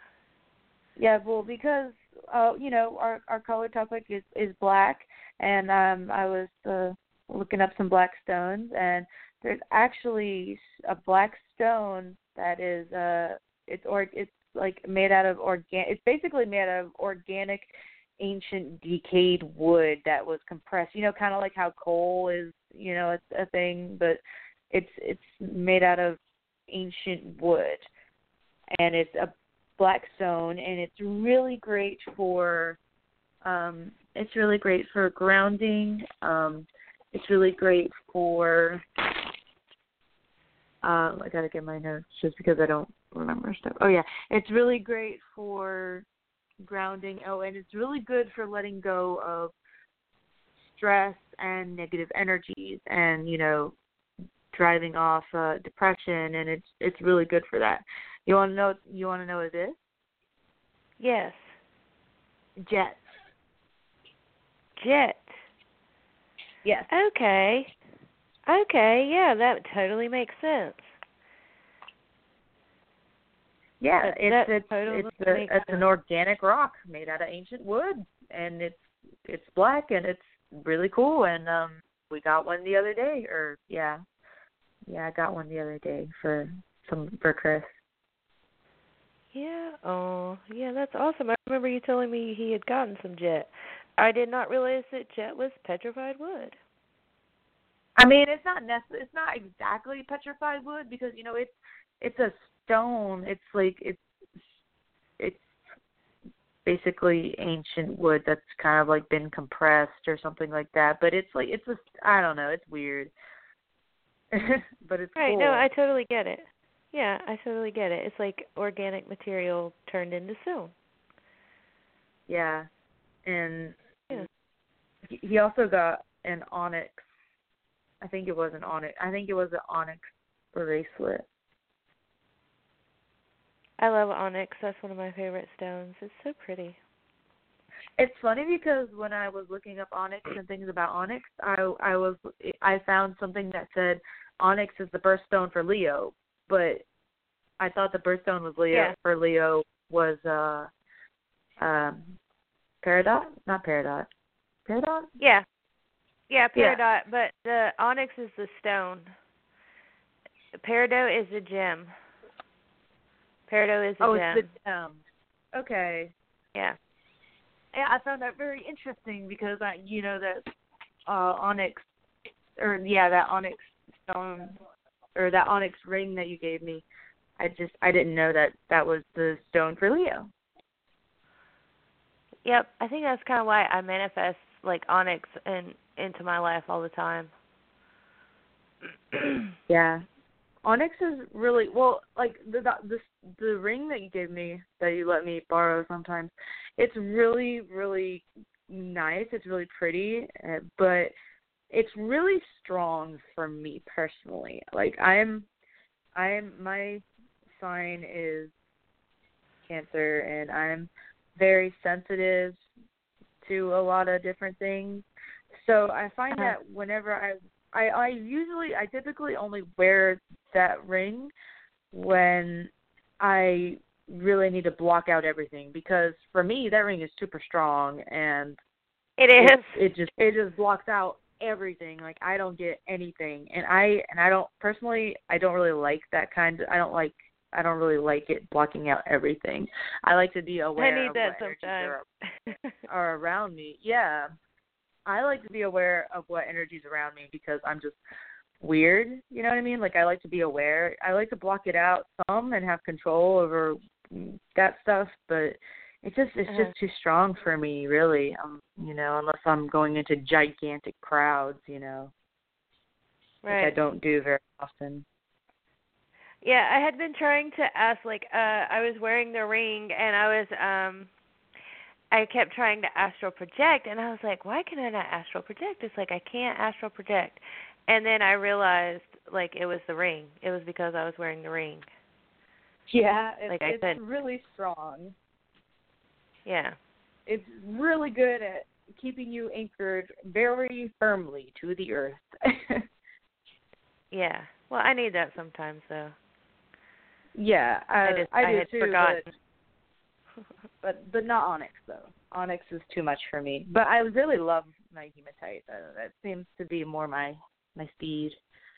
Hematite. It's a little gentler. yeah, it's, actually Definitely yeah, a little it's pretty soft kind of stone, you know. But I it, it works for me better because then I can feel grounded and have that grounding o- around me if I need it. But with that, but be also be aware of what energies are around me because I'm super sensitive to that kind of stuff, you know. right. Exactly. So we haven't played a song this whole time. I know we have just been going off on this topic. Um, I'm really, really loving it though. So, would you like me to play a song? I haven't even I, I haven't even gotten one ready. Really?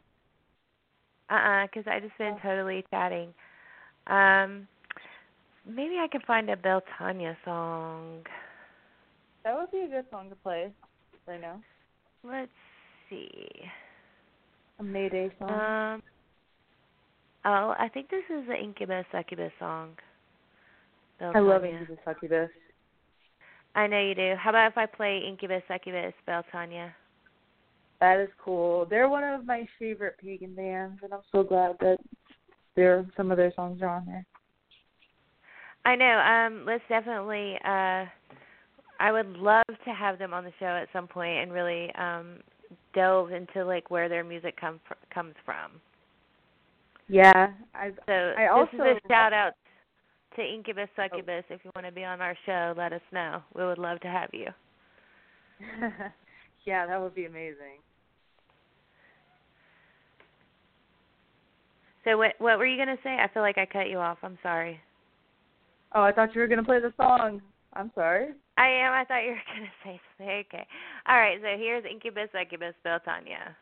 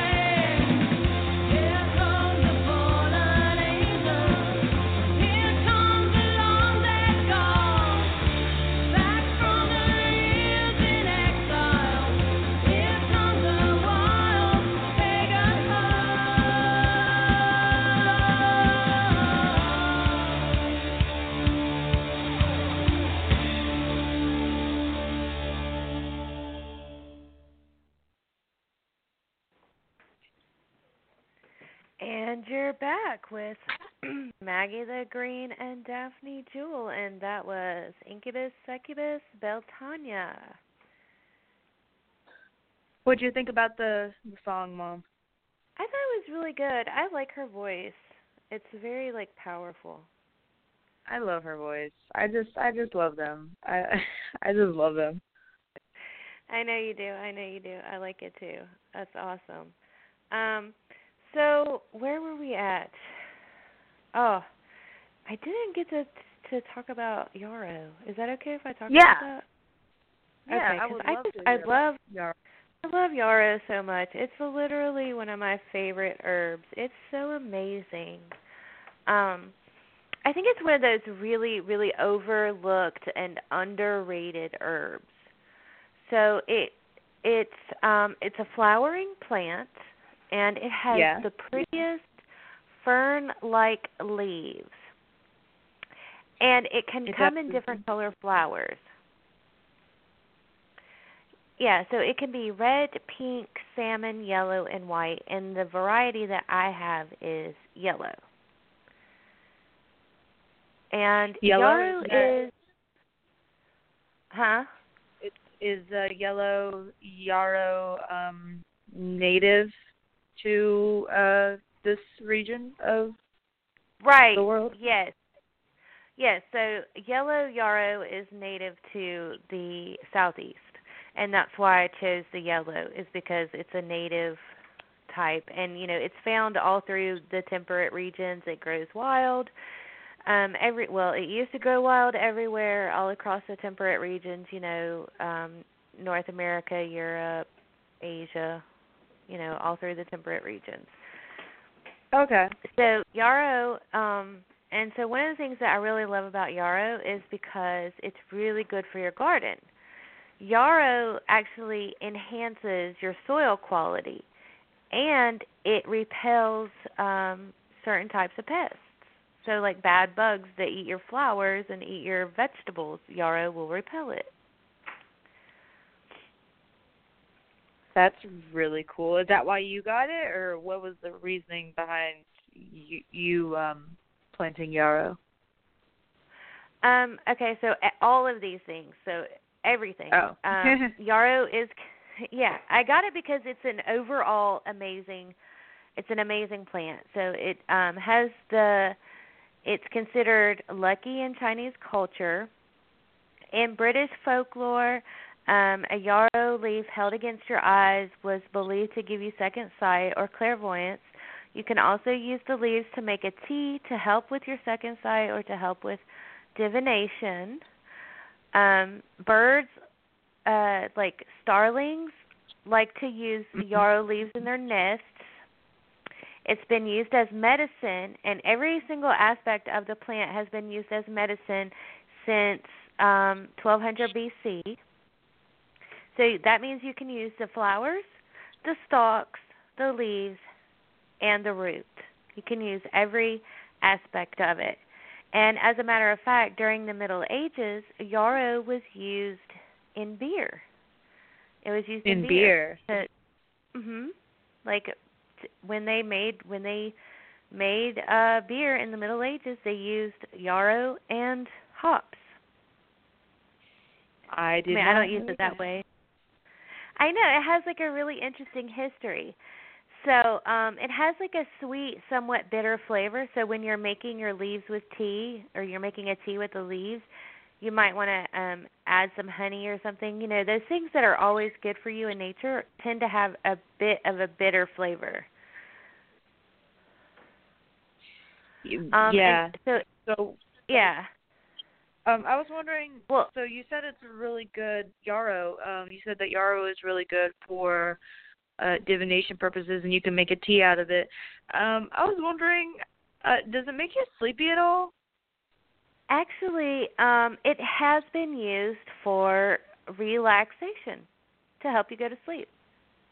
Because I think that would be a really great idea if I could use the yarrow that we have and make a tea out of it and drink a tea before I go to bed. Well, see, here's the thing. um, you would not be able to use yarrow because it could possibly interact with your medications. What? So that's uh, it, I mean, right. So so like um you may have to be careful with because you um because of the blood thinners. So, well, yeah. I mean, But you can definitely ask your doctor. I will do that. Yes. Yeah, definitely ask your doctor. Um and your um and like your herbal therapist or whatever, she would probably know as well if you can take yarrow. Because not only is yarrow good for um sleepiness, it also is really good for um inflammatory issues. So the stalks and the roots and the flowers and the leaves can all help with inflammatory issues. And the leaves used to be used as a poultice. Uh, for what? So- or for anything? Pretty much. Right. So like let's say you get um a boo boo or a cut or um a bruise or something like that, you would uh use the leaves to make a poultice and put it on your wound and that will help it heal faster. And um it's also really you can put the poultices if you get mastitis like through, when you're breastfeeding and things like that. Um you can put the leaves uh, make a poultice with the leaves and put them on your breasts, and that will help your mastitis go away.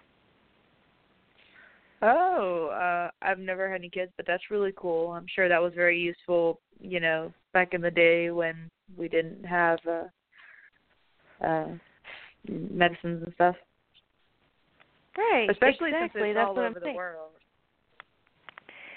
Yeah, and and that's one of the things that's so wonderful about it, and that's one of the things why I like tout its its wonderfulness is because it grows really quickly. It's good for your garden. You can use it internally and externally for a bunch of different things.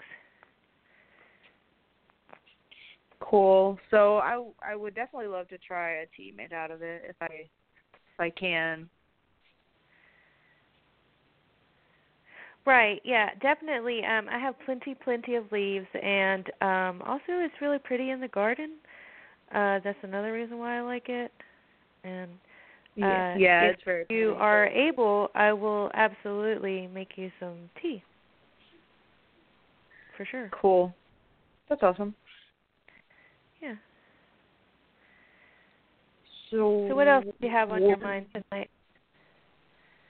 Um, I'm I'm pretty sure that's that's all I had on my agenda for tonight.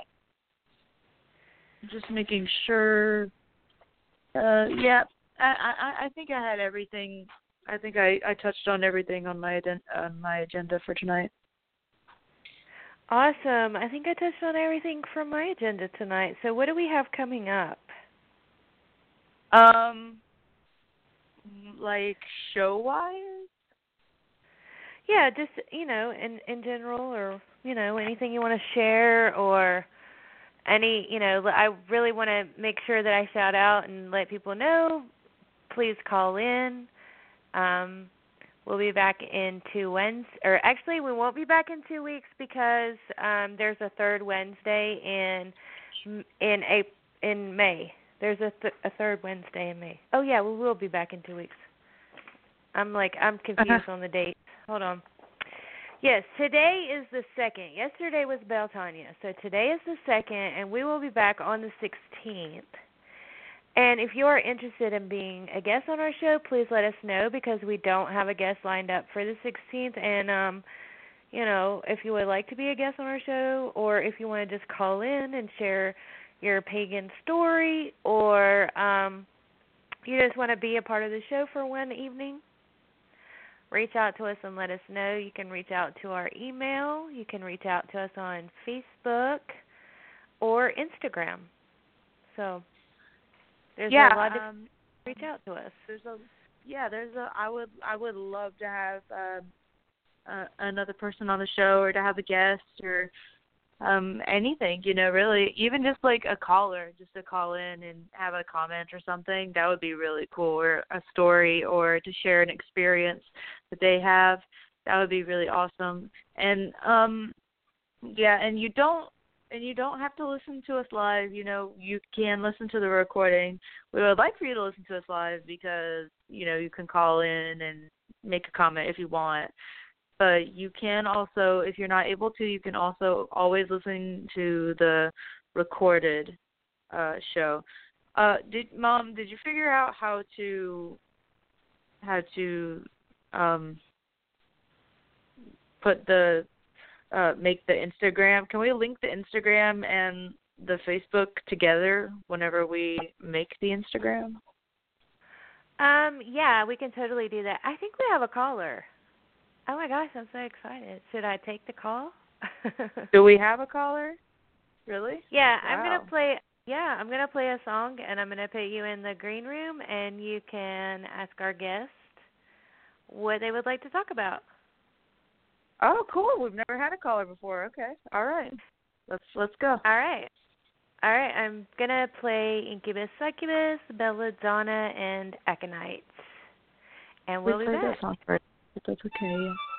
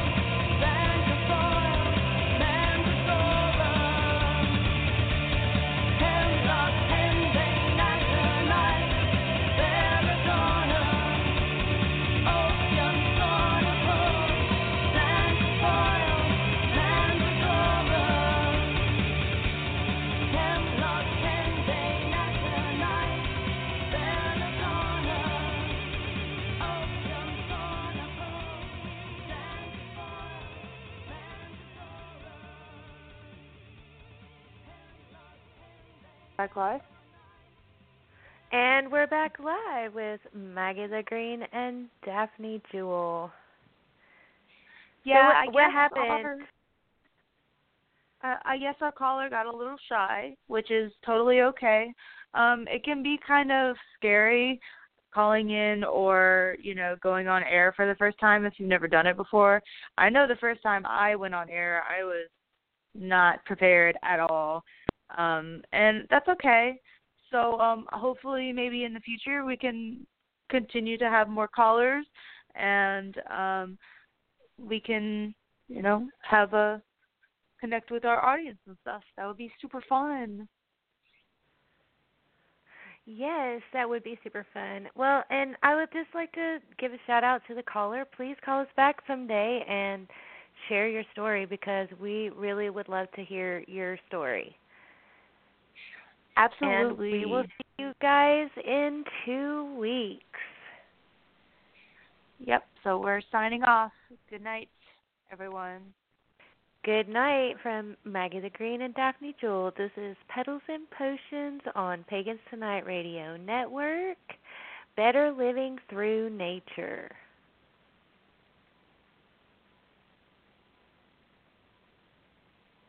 Oh. Sorry about that. Uh, I had to restart.